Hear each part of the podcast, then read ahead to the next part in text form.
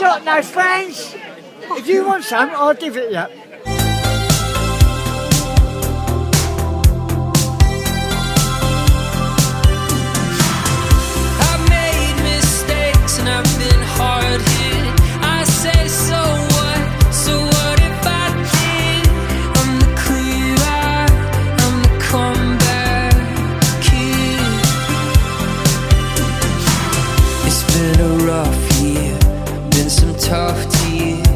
Lost so fast all that I had. But when it's time to, I'll fight for you, cause you know you are why I've come so far.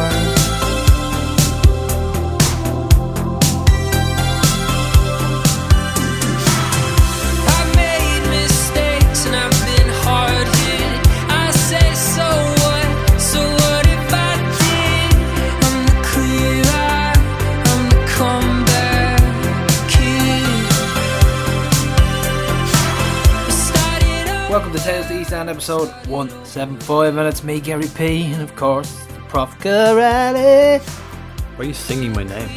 I like that actually. It's got a bit- I'm not too bad, am I? Karate. But yeah, we survived. We made it an entire evening without WhatsApp.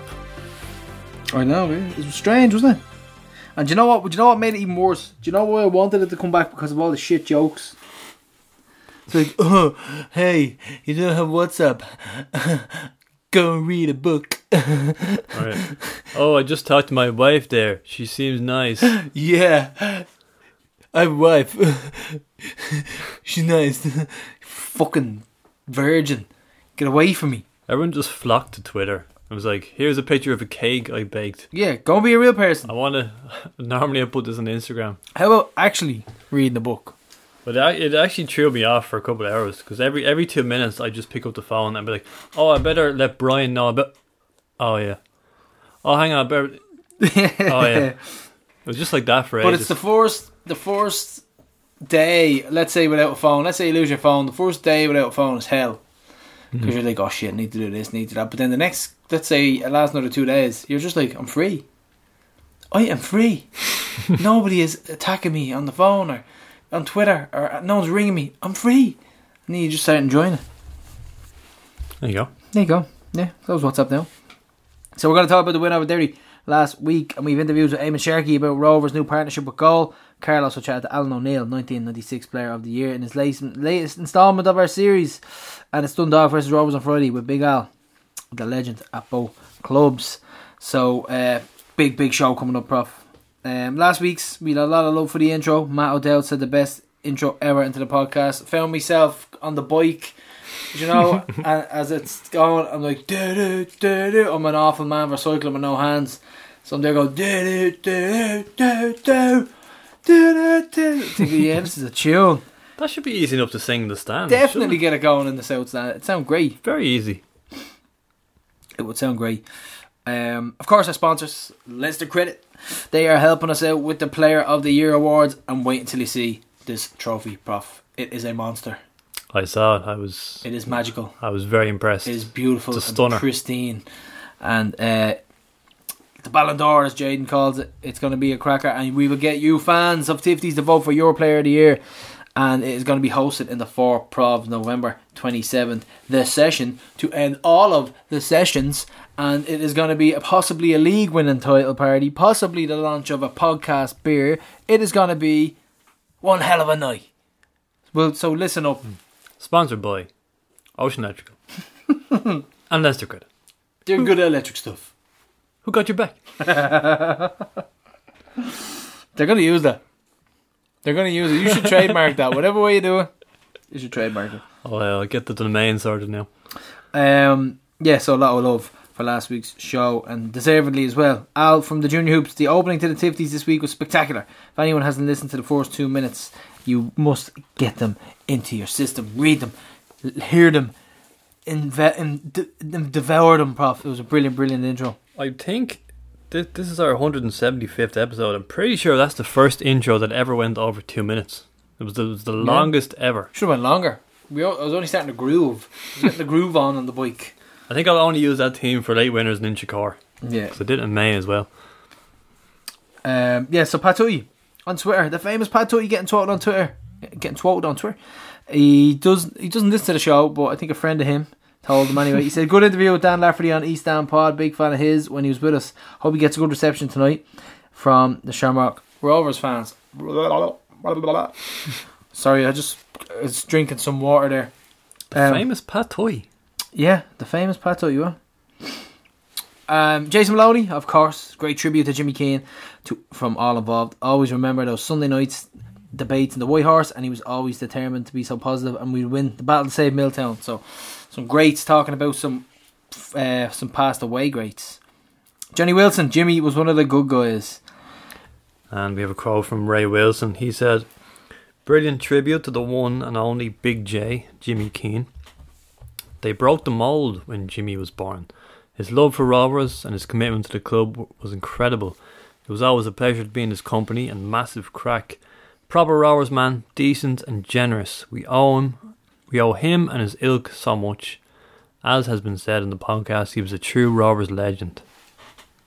On the hoops. That's Great right. stuff as well. Um, yes, so Prof, the Tifty shorts deadline, they're flying out as well, but we will be cutting it this Sunday. No more t shirts for you. None. So we're going to get the orders in. Let that be a warning. Get your act together. Get your act together. Get your orders in. Get There is user merch. A limited amount. user t-shirts. There's a limited amount. Get your orders in. We're gonna order them because once we order them, that is all we're ordering. We hmm. get pre-orders in. We give them. Let's say we get 40 XLs, 45 largest, two smalls. We'll go to them and say that's the order. That's what we want. You will not be mm. able to purchase these again. And Don't- if you make them yourself, we'll sue your ass. Don't be that person who messages on Instagram or Twitter in three weeks' time and says, "Oh, I never got a T-shirt. Is there any left?" Don't be that guy who texts and emails a different t-shirt campaign and says, "Have you got the t-shirt that has nothing got to do with you?" oh yeah, I've plenty of sizes, mate. So get them into it. We are on Big Cartel. Google Tifty's Big Cartel. Check us out on. You can get us on Twitter, on Instagram as well. If you need it, you can get through Revolut if you're not too handy. But get them. Avoid the PayPal link. PayPal are jackasses. PayPal are actually jackasses. I don't like PayPal at all. They're very hard to deal with. I did everything manually over the phone yesterday, and then they just didn't apply it to the system. And then I did it on the app, didn't work. Went on the desktop site, didn't work. You will all get your t-shirts, do not worry, but don't use PayPal. Fuck PayPal. Because they're jerks. And this is the hatred. So get user merch. Just like Con Murphy, he got his merch. Yeah, he looked great, didn't he? You he? saw him at the game. He was rocking. His rocking, head looked so dry, rocking that bubble hat. so comfortable. he said he needed it too because it was quite a shitty night. Although you wouldn't know because Gar was actually wearing shorts. Once the upper half is okay, me and Liam Regan Guimarães formed one sensibly closed person with the two of us. He had hmm. short sleeves, I had the short shorts. So my short shorts and his short sleeves made one idiot. His long shorts and my jacket made one other warm person. And what what did Dale look like? Your first time meeting him, wasn't it? Dale, yeah, all because I didn't even see him first. All I heard was Tifties. Podcast friends, Arsenal. Uh, I, you know, typical teacher head on you know.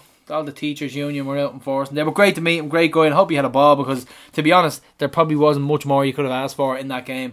All action packed, great crowd, maybe a couple of red cards or a penalty, but brilliant. And I'm, I'm, I'm thinking he's might be getting pushed over the line there. Just push him over, little, little push. We were given a little tip that if we were to sing Green Ribbon, that could tip him over the edge because that's his favourite Arsenal song. And it got a rendition at the end, Prof. It got a rendition at the end. Presume they sing Red Ribbon, is it? Yeah. So But, very um, very happy, and it, we have to be happy with that. I mean, it was a great, it was great night, great football, and some some cracking football, some really good football to watch, and great one for the neutral. So hopefully the teachers' union will be back. Just a co- another couple of notes. Remember Peter Walker? He uh, sent us in that impressive Mark Bertram impression. so that 50 euro voucher will officially be on its way to you uh, tonight as I'm speaking. And James Lowell, I've totally lost track of what we owe you at this stage in terms of prizes. So we're going you're going to get a free copy of Rings End to Tada Yo, and a pint of Guinness in the four probs on Friday. And then, then we're square. That's it. Probably, who knows? yeah, yeah, that'll do, that'll do. A point and a book. It's a fantastic, fantastic prize. What more do you want? What more do you want? So, Roddy, article The Star Prof and Albert McCready on holidays in Spain. Big Al, who refuses to come onto the show. Al, if you hear us, please. We just want to talk. Um, and Roddy, Roddy Prof is interviewing Roddy for the Rovers documentary, and we're going to get Roddy on the show as well eventually, but it's going to be a total different story to Take Me Home. Yeah, this was quite amusing because um, I I always had Roddy in mind as someone to interview maybe towards the end for the documentary, but I hadn't said it to anyone. I hadn't said, "Oh, does anyone know Roddy?" or "Does anyone have a phone number for Roddy?" I didn't even really think about it until last week, and I was like, "Right, I'm gonna ask ask around." Literally that day, you rang me and said, "I know someone who knows Roddy. if you so I have a have it in there for you." Then I went to the game on Derry like the next day, and Mick McCarthy met him. I was like, "He says he'll do it for you, Carl. Roddy he'll do it for you."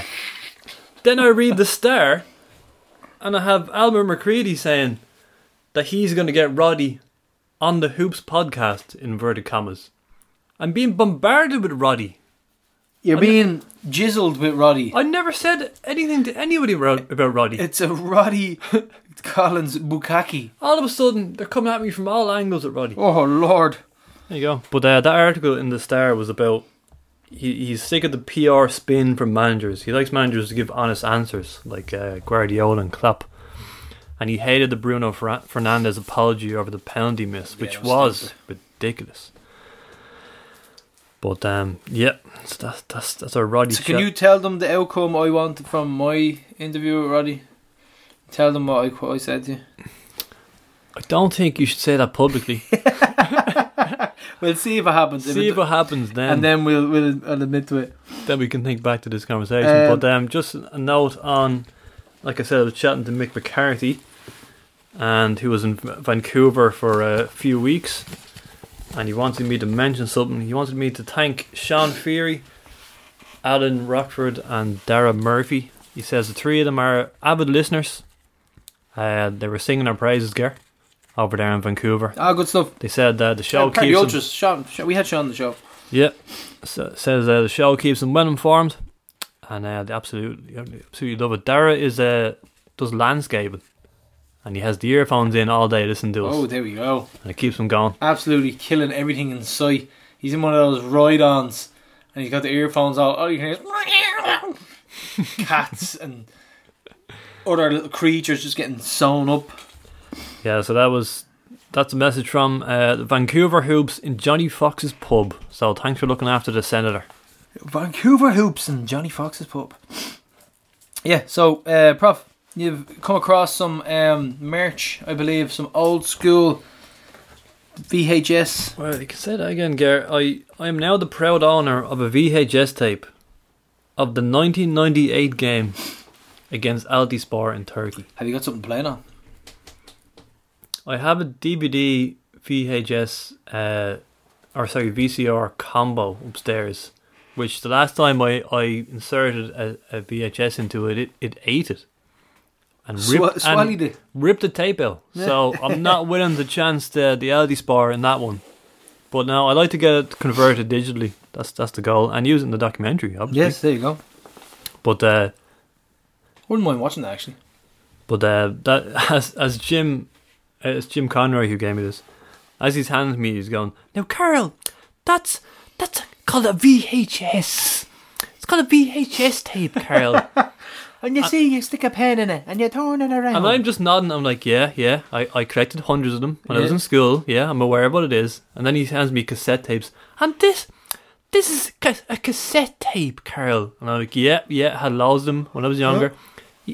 Does he think I'm 21 years old? that was all we had was tapes and tapes. These jokes don't work on me. I'm aware of all this stuff. But no, I'm absolutely honoured. That that is an incredible gift. Yep. Like how rare. Which I really am looking forward to watch. how So- rare is that? And he recorded it himself, remember? He did. Yeah. We'll see how the camera work is. He was over there and he Yes. No, no, he didn't record it with the camera. He went to the game Oh, did it on and, the and hotel. the game was yeah. televised and he recorded it. Yeah. But yeah, what a gift that is. Members meeting, Prof. Town Hall, October 13th. It's been a while. I think it's June since the last one. What are the excuses, Prof? Why hasn't there been a Town Hall? First question, away tickets. Yeah. Second question, away allocation. Third question, away tickets. What, what was the what was the saying in The Simpsons? Fourth question: Where's my shoe? there was a bloke who did that before in the job. There was really really bad news came down the the, the pipeline, and someone came in to confirm it. One of the big wigs came in to confirm it. They were closing down the Cork Mail Centre, which is jobs gone, people's mortgages down the Swanee. You know, really really worrying times for people. And someone puts his hand up and goes, someone says, "Okay, has any has anybody got any questions?" Someone puts his hand and goes, where, where, can I, where can I get a pair of trousers? What? We're looking for a pair of new trousers. You know the on-post ones. People have lost their jobs. All you want is fucking trousers. Swear to God, that happened. Bet he's a Rovers fan as well. Oh God, no! Do you know what? He's not. I can't even say because you'll find out who he is. Are you going to use your real name now, Gary? Remember this time? No, no more. Where's my brick? Where? Yeah. Don't, don't be confusing them. So remember town hall meeting, yeah, prof. Hopefully we get a bit of clarity on certain issue, issues and situations and what's going on within the club, and that's that's hopefully it's a lot, a lot of stuff cleared up. So we up, up next, prof. We have Eamon Sharkey. He is goal director of fundraising, and of course, Shamrock Rovers member. I'm a member. We're joined now by Goal's Director of Fundraising and Marketing, Eamon Sharkey, uh, who also happens to be a long-time Hoop and a club member. So, Eamon, good to have you on. Thanks, Carl, for having me on. Big fan of the podcast. Delighted to be here. Thanks for saying that. Thankfully, we have uh, survived the super scary WhatsApp, Facebook, Instagram outage last night. Are you doing okay, Eamon? Yeah, it was a bit, a bit of a bit of a shock. All right, didn't know what to do with all that spare time, but got through it okay in the end. They were particularly affected in Longford, I, I noticed, but, uh, but uh, Longford had all sorts of trouble. Yeah, we'll talk about Shamrock Rovers' partnership with Goal in a little while. But uh, first of all, how did you get into following Rovers? yeah. I um I started with Rovers actually playing schoolboy football when I was I think either under 11s or under 12s. Um, so that would have been sort of 95, 96. So just starting with the club there up in up in Tallaght in Kiltipper, and and as you do, you're playing away, but you started going to the games, um, and just going along on a on a Friday or a Saturday or, or wherever it was, and and just got into it that way, and then sort of followed it along for for a long time. Spent a few years abroad, so missed out on it on a patch for a good few years. But then once I got home, I was able to kind of get back to the games. So. Uh, kind of think of Rovers in two periods, sort of the early days that, that I was at all the games, and the more recent years. So uh, it's great just to have them up the road. I'm, I'm from Fairhouse, from Tallaght originally, so um, yeah, always felt that local connection. So, when you started playing for Rovers, uh, what what sort of year are we talking? And what's your earliest memories of, of games? Yeah, the the games, the sort of team and the games I remember are probably around the 2000 or maybe 2001, and like the players that that stand out to me from that period were like I said, Mark Kenny, uh, Tony Grant, Derek Treacy, Derek Treacy, Fisherman, massive hero. I think he was just always such a brilliant player for us, and like he, he almost got better as he got older. He had a great couple of couple of last seasons with us, um, and just the yeah, the kind of heroes that kind of flitted in and out of the club at that time, like Billy Woods and Paddy Deans. Paddy Deans, absolute hero, would always bang one in from about thirty yards away as well. So I think we had a uh, we weren't winning anything around that time, but it was some great memories of the, the teams around that that period. Um, and yeah, just kind of got into it that way, and, kind of really kind of felt the love for the club because they were tough times for the club too. It wasn't it wasn't glamorous around then, so you kind of had this this core of fans that that went anywhere, were really committed, and you couldn't help but love that and be be attracted to that kind of as a young lad going along to the matches. We saw many home grounds, hadn't we? Santry was in 2000, Tallaght, Daily Mount, Richmond Park. Did you head out to some of these places? Yeah, yeah, yeah. For some of them stand out to me. Like we would have been, as you say, all over the place. But um, Tallaght, for some reason, I'll, I, I picture a lot of games in Tallaght, Daily Mount, and and uh, RDS as well. But yeah, it used to be, and like you were on the buses back then, so it'd take you about two and a half hours to get to a game, and then you'd be the same on the bus home, and you'd be freezing cold, and you'd barely any money for a bag of chips or anything. But um, same thing, great memories, and yeah, like Paddy Dean's banging one in, and the crowd going wild, and then you'd be a two-hour bus trip home. Great times.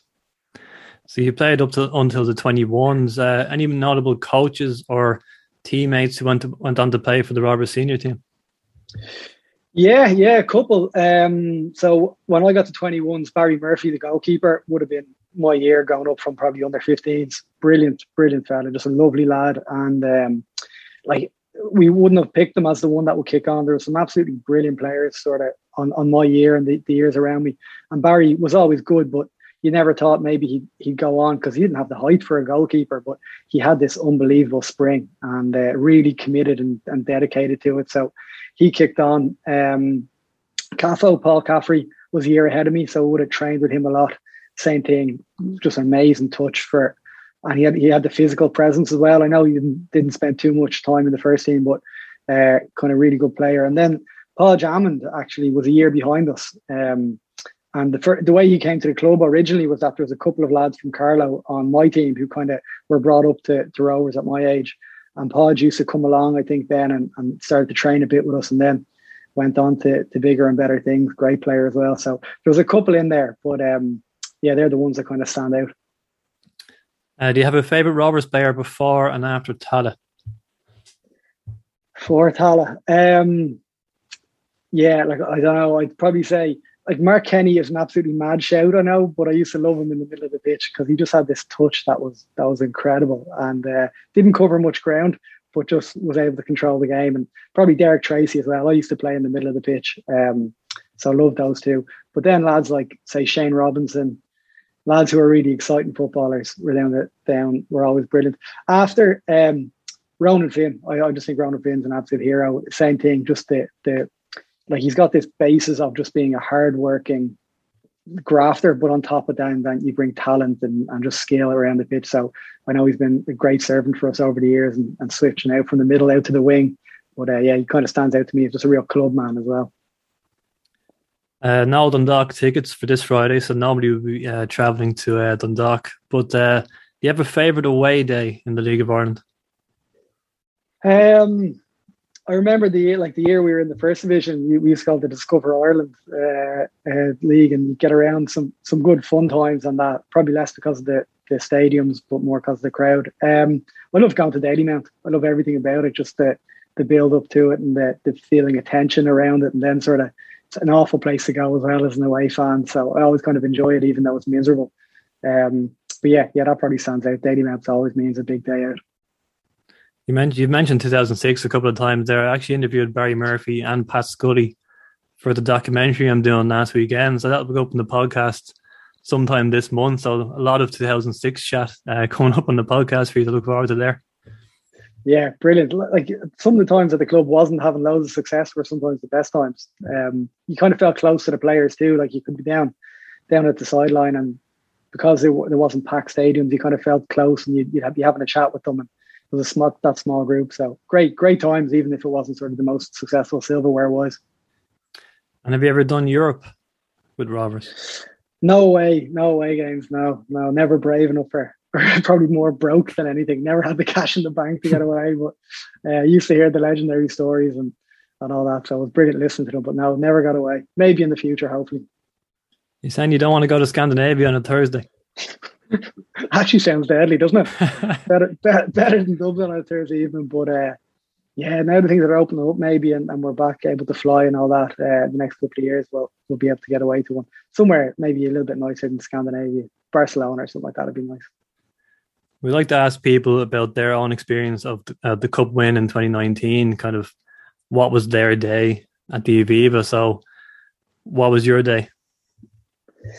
Yeah, um, got down to Ringsend that day. Uh, had a couple of pints and and walked up with, with the massive crowds, just like an unbelievable buzz. I, I went in with my dad and an uncle and a couple of mates. So it was real kind of the the lads who would go to most of the games have been around a long time and just I suppose the whole you're, you're trying to savor it all, but you're trying to have a good time, but you're nervous as well. Just the whole thing kind of runs through it, and then yeah, the build up is brilliant and, and the crack that goes with it. And then trying to trying to I think a picture of in snapshots like the lads on the pitch and, and the people around you and sort of looking at each other saying, like it's finally happened again, we're we're back and all those things. So just brilliant memories of it and yeah, kind of snapshots of the days you went. But I think a mixture like almost I don't know why, but nervousness as well as sort of just excitement about the whole thing. Were you nervous wreck during the penalties? Yeah, all over the shop, yeah. yeah. So uh, we'll talk about goal now. Uh, a humanitarian agency, and um, as director of fundraising, Eamon, when did you start working with them? And tell us about your role. Yeah, yeah, I'm with Goal uh, just over four years now. Um, so joined joined a few years ago now. Great organisation, have to say. Um, really kind of a group of people who are hardworking, really believe in the work that Goals does. I'm sure lots of people know what to do, but if they don't, in really simple terms, I call it like we're a humanitarian response agency. So if there's an emergency, a natural disaster like an earthquake or a, a huge storm, um, a tsunami, Goal is one of the first agencies in helping people start off with the basics, things like water and shelter, um, and then move to trying to help get people back up on their own two feet so they can they can they can sort of support themselves in the long term. So um, that's what we do. I'm on the fundraising and the marketing, the communication side of things. So I think my job is to kind of tell the stories of our of our staff in the field. We work in 14 countries around the world, places like Ethiopia and Syria, Zimbabwe, Honduras, Haiti. Um, and the, the, teams on the ground, they're just amazing people. They, they, they really work on the front line up against the most difficult challenges and the hardest to reach places. So you kind of, I, I see my job is just telling their story to the Irish public. Um, and the Irish public are just so so supportive. They're so generous. I think everybody knows Irish people are are always generous, but you really see it. There was a there was another earthquake in Haiti only in August gone, and I think people remember that 2010 earthquake that really shook the country. And so it's it's still familiar, or still I think Haiti has a special link for people in Ireland. And straight away when the earthquake happened in August just gone, people were very generous with their donations, and and we can kind of say hand on heart those donations go straight to the field and where they're needed most. So just an honour. It's a great privilege to be a part of Goal, uh, a long established organisation since 77. But actually, what kind of stands out to me the most, and one of the reasons I love it most, is that Goal has had a sort of sport in its DNA since it started. It was started by a, a sports journalist, John O'Shea.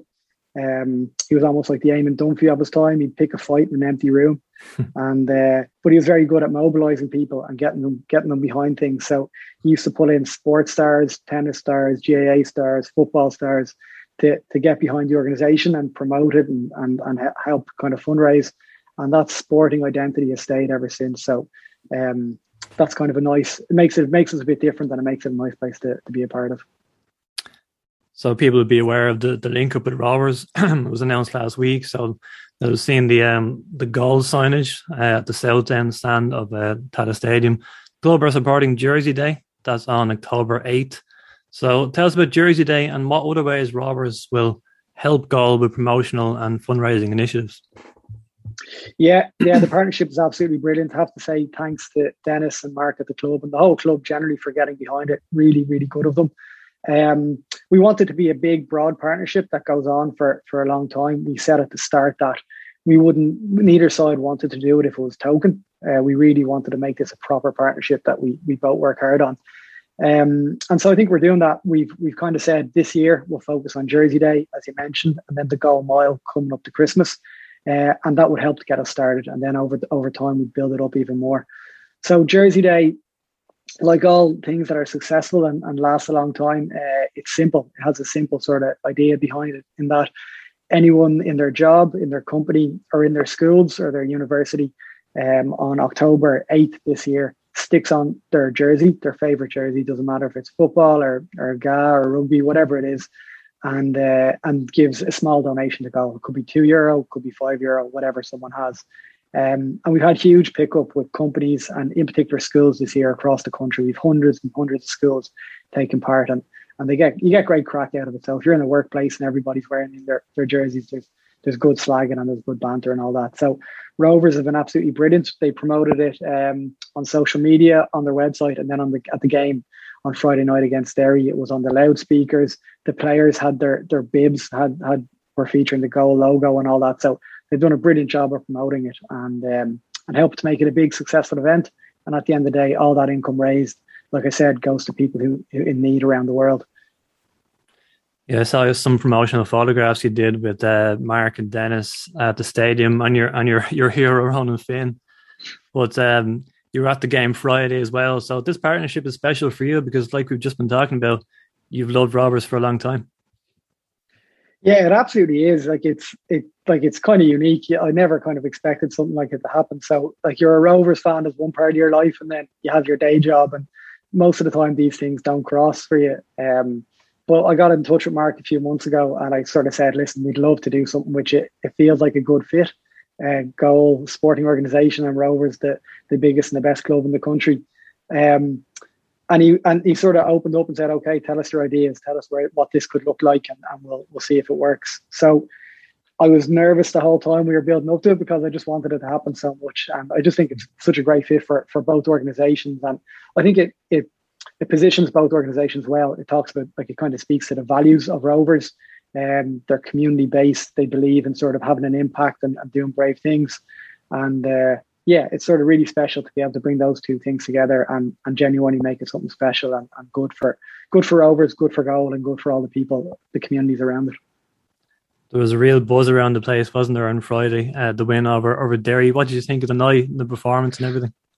Yeah, yeah, there's definitely a buzz going there. The nine points, I think we were on Friday with a game in hand, and, and we're extending that. So, um, yeah, it's getting exciting. I thought there was yeah great atmosphere on Friday. I thought we kept the ball really well, like we always keep the ball well a couple of, I think Derry got into it for sort of maybe 10, 15, 20 maybe towards the end of the first half. But I think really we were comfortable throughout, kept the ball well and created chances. So listen, I think the lads on the pitch are doing a great job. Bradser's doing a brilliant job. Um, and it feels like, yeah, we're we're getting there, but I always touch wood with these things. Don't don't say anything. It was some back heel by Rory Gaffney. He was man the match and possibly player of the year in a lot of people's minds. Uh, who will you pick when the voting comes around for the award? Yeah, I thought he was brilliant. He, he had a brilliant first half and he led the line so well. Um, couple of I, I love Gary O'Neill. I think he doesn't get always get the um, get the credit. I think uh, at the back, uh, Pico was amazing, saying things been brilliant. So yeah, it might be might be one of those. I'd say will probably get it for me. But um, there's a couple of games left. See see how they do for the run in. If anyone can steal it.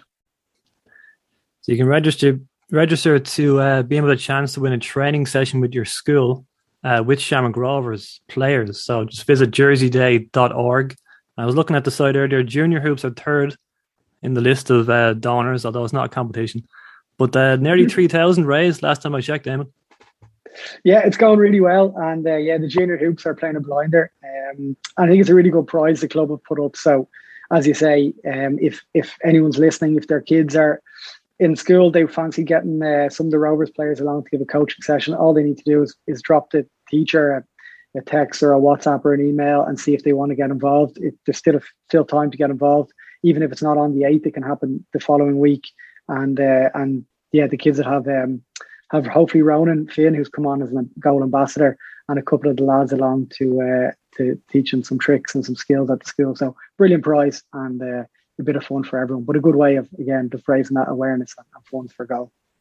Speaking of school, Eamon, you and I went to primary and secondary school together, and before we came on uh, on Zoom here, you just looked at me and said, "Is that Carl Roddy from school?" yeah, yeah, yeah. You can go nowhere. You can go nowhere. Yeah. Gosh, um, yeah. There you go. Long history, and uh, and actually, our school is is um, our second school is very involved in Jersey Day too. They they raised over a thousand euro last year, which is absolutely absolutely unbelievable. So I actually went back there and gave a talk to a couple of the classes. So all these different parts of life sort of coming back and overlapping with each other. It's a bit mad, but but brilliant as well. And I think probably more than everything, it shows you that Rovers genuinely is a community of people who who stick around. So even if it takes you a few years to come around and bump into the same person, it, it will happen eventually. They haven't asked me to come back and talk. I don't know why. I'm still I'm, I'm sitting by the phone here, but uh, I'd say you'd have loved Rovers players dropping into St. Joseph's or, or back then when you were a kid for a kickabout because it makes an impression on kids, doesn't it? They become local heroes, that sort of thing. Yeah, one hundred percent. I think like when, when these guys walk in into your into your school or out to the yard to kick a ball around, like you're looking at you're looking at professional footballers and all most lads want to do when they're when they're young is grow up to be a professional footballer. And I think definitely it seems to me that of course everybody wanted to grow up to be a premiership footballer, but more and more they're looking at the uh, the lads in the in the league at home and they're looking at Rovers players saying maybe that that's my hero rather than Ronaldo or Messi. Maybe it's it's Ronan Finn or, or, or someone else on the pitch that uh, that stands out as their hero. So I think you're right. It inspires it can inspire boys and girls, not just boys. But um, yeah, great prize and a great way of sort of demonstrating Rovers' commitment to the community too. And last question: It says in your Twitter bio that you specialize in insects. Uh, I don't remember learning about the creepy crawlies in our classes in McDarris, Eamon. Uh, how did you end up studying that? No, no, you've misquoted me there. Uh, it says specialization is for insects. And uh, Right. it's, a, it's a quote I heard somewhere before. And uh, I think that the point of it was that um, I'm not I'm not really good at anything. I'm just sort of okay at lots of things. So I, it sounded like a, a good, profound quote that sort of backed that up. So um, yeah, specialization is for insects. So you must love what the bars are doing with the bees at Dalymount. Oh, the wokest bees in town. Right, that's it, Eamon. Thanks so much. Uh, like we said, Jersey Day is uh, Friday, October 8th. So great seeing you again after nearly 20 years. And uh, thanks so much. Yeah, see you again sooner than that this time. Thanks a million, Carl. Really appreciate it. Yeah, so Prof, the shark. Amo, Sharky. Very cool name. Yeah, a bit of a school uh, reunion there, wasn't it? Yeah, it's 18 cool. years. Small world, isn't it? Is that what you used to call him? The shark? I don't think I've ever called him a shark now. Jaws. Not only that, but he lives in Crumlin as well. Which he controversially called Kimmage. Based on where, where he described his house is, that does not sound like Kimmage. So there will be words over this. I had a lot of gangsters and charlatans trying to call casual Kimmage. Not a chance. No. Yeah, he said he'd been listening to the podcast uh, a good while. And it's not that he didn't remember my name, he just assumed that wasn't me.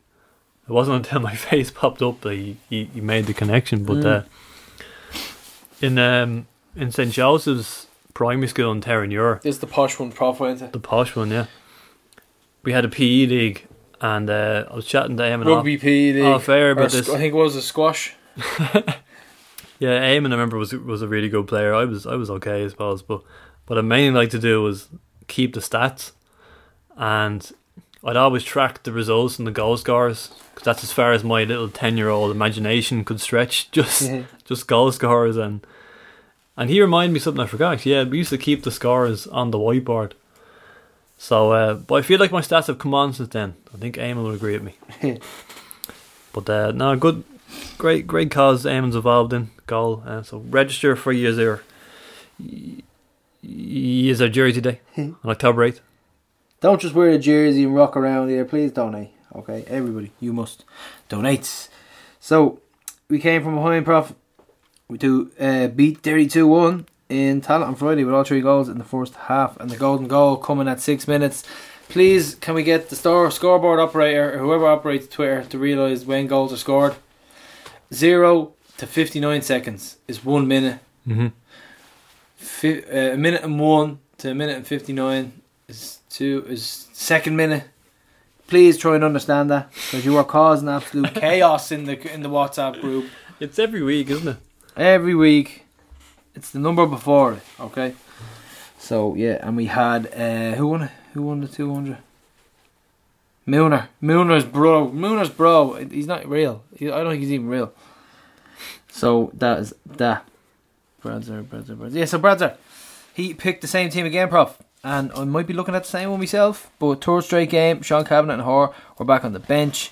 Don't think they've done enough to kind of start to, to get a start in place so the build up and the buzz, Prof. Um, I'm loving. I'm loving the walk up to the ground more and more. I'm loving the car park is back open as well, which is all good. But the build up, the buzz, everything was flying. Four thousand sold out. Allocation gate we won't talk about. Too many people trying to snipe each other. Yeah, there was a great buzz around this game, and uh, slightly dampened by the deluge of rain. Yeah, but the buzz was built up by the fact that these are on form as well, and that they've Mm. got a few quid behind them now, and it's it does it builds it up. And it was a very, very entertaining first half. Yeah, it was great. a cracker. It was great. Uh, Hooperman, ah, listen, just been told there's a new sue for me that's been waiting at Tallaght Stadium since March 2020. It's all too much, Hoopers. So, Hooperman even getting involved. I don't think it might fit him, Prof. He might have to drop down a couple of pounds since COVID. And do you know who else was back for the first time since March 2020? I don't know if it's a coincidence or I'm suggesting that he's Superman, but Connor O'Sullivan. Connor O'Sullivan, oh, possibly, yeah. Glad to see that he's he's all better now. He had an illness. Yeah, his first game back since sorry, not even March, February. So great to see Connor back in the stadium, uh, doing his job, and uh, Just keep the gargantuans To a minimum, to a minimum. please. Yes, but uh, he's bit of a backlog there with the podcast. He wants to listen to every single episode. He doesn't want to miss one, but he has an enormous backlog. And you know he's far back when he says to me, "I just listened to the Terry Palmer one." Jesus, backlogs and I know. Come on, that's that's How long ago was that? That is bad form. well, yeah, prof. Uh, four thousand sellout. Okay, so loads and loads of fans, loads of academy kids. Uh, sellout. You could probably put in brackets because we technically didn't sell all our tickets. A lot of Certainly, when you kids. looked around the stadium at the five to eight, it was it was like, hmm, when's the rest of them coming in? Yeah, I was like, where's the other 2000? But I was looking at the allocation where Derry could have been. There was a popcorn fight going on. I was like, well, that's that's Derry. That's where Derry's supposed to be. Yeah, the academy kids were uh, when we announcing the team. They've cheered everybody's names. So I was like, number one, Alan Mannus. Yeah. number twenty six, Chris McCann. Yeah. Oh, no, I don't, I don't think they even. No, they actually did. they oh. The cheer for McCann was the same as everyone else. That's the innocence of children, Gare. Yeah, yeah, you, you have something to go on there, Prof. Stream issues. The club issued a statement last night's live stream output and that of the other Premier Division games of Finn Harps were affected by technical issues at the platform owner. This was reported at the time as being pursued by the league. Um, yeah, I noticed some last night as well in the Longford game as well. Longford and Bohs. So it was ticking over. But we were at the game, Prof. Woohoo. Yeah, so it was a bit choppy, unfortunately. Um, I didn't, I didn't watch it back. I just watched some of the start and the half time and stuff to listen to uh, to Graham Gartland because he said he was using my stats, or uh, to be exact, Dan Lafferty's stat about uh, you know if you take form since uh, Higgins came in, they'd be second. So he used that one and he said, I got that stat off the lads in the Tipties podcast. I was listening the other day. Ah, good stuff. There you go. I, th- I think he used the three clean sheets in Was a it him that well. said if my ma had wheels, she'd be a bike? I don't know. I never heard that over, one. overusing overusing that. It was definitely used in a football sense because someone was saying, "Oh well, if Rovers hadn't have won like five leg games in a row, they'd be fourth. If me ma had wheels, she'd be a motorbike." You know, someone said it. I'll find out who said it. It's very good though. Get in touch whoever said that. Yeah. Does your man have wheels? Is she a motorbike? Um, yeah. So the stream issues we dealt with that. The minutes applause applause for Brian Murphy and Brian Lockers O'Loughlin. So I love a minute's applause. I don't think the silence is suitable anymore for anything. Yeah, two great hoopers. Two great hoopers. So definitely, yeah, all for applause. I, tell, I, I just something about silences. They don't do it from anymore. I think it's more respectful. Like if it was me, I'd want everybody to be going, yeah, come on, as if we scored a goal. You know, flares and Mm. the whole lot. So uh, we'll move on to the game, Prof. And straight off the bat, we were down 1 0. Dan Lafferty, six minute. McGonigal, here, I had just sing his praise and he got drew in for a foul and whipped in. Whipped in with pace and laugh empty on the far post and just buried it. He actually, it was a better goal from the front than it was from the south stand. Awful defending, though. Awful wasn't defendant. And we don't even know who he got away from. And they call that the old podcast bump uh, because players who appear in that podcast score goals. Although in this case, kind of backfired. Yeah, little bit. Yeah. Uh, I'm nearly in the doghouse of Bradzer with this. Thank God we won the game. Go on. No, I just mean if the, that had won them the game. You know what I mean? There was whispers that it would have been in the doghouse. That's Oh, all- yeah. That's all I'm saying. Prof getting the sack Yeah. from the from the tunnel. And he was free later on, wasn't he? He missed. He missed a sitter. He got free again, Lafferty. Oh, 100% missed a header that was possibly even easier. So uh, definitely, yeah, he came in from the middle and it was it was blatant. It really was blatant. He should be scoring those, putting us to the sword. Yeah, Um, so after our three clean sheets in a row, we're, we're a goal down after six minutes. So that, that was a shock, but done with a goal. we responded really well. Yeah, Towell shot, prof parried away. Towell parried away. It's been ten minutes in. Yeah, yeah, yeah. so the first fifteen minutes of the game, we were sta- we had actually the flurry of chances where we won a few corners. I think Pico headed one over. He was unmarked.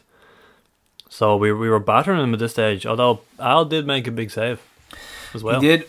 That save was the one that came at him through a barrage of legs. Didn't know where it was coming from. He just took a chance. He just took a chance and he dived and it, it spilled away from him, but he was straight onto it again.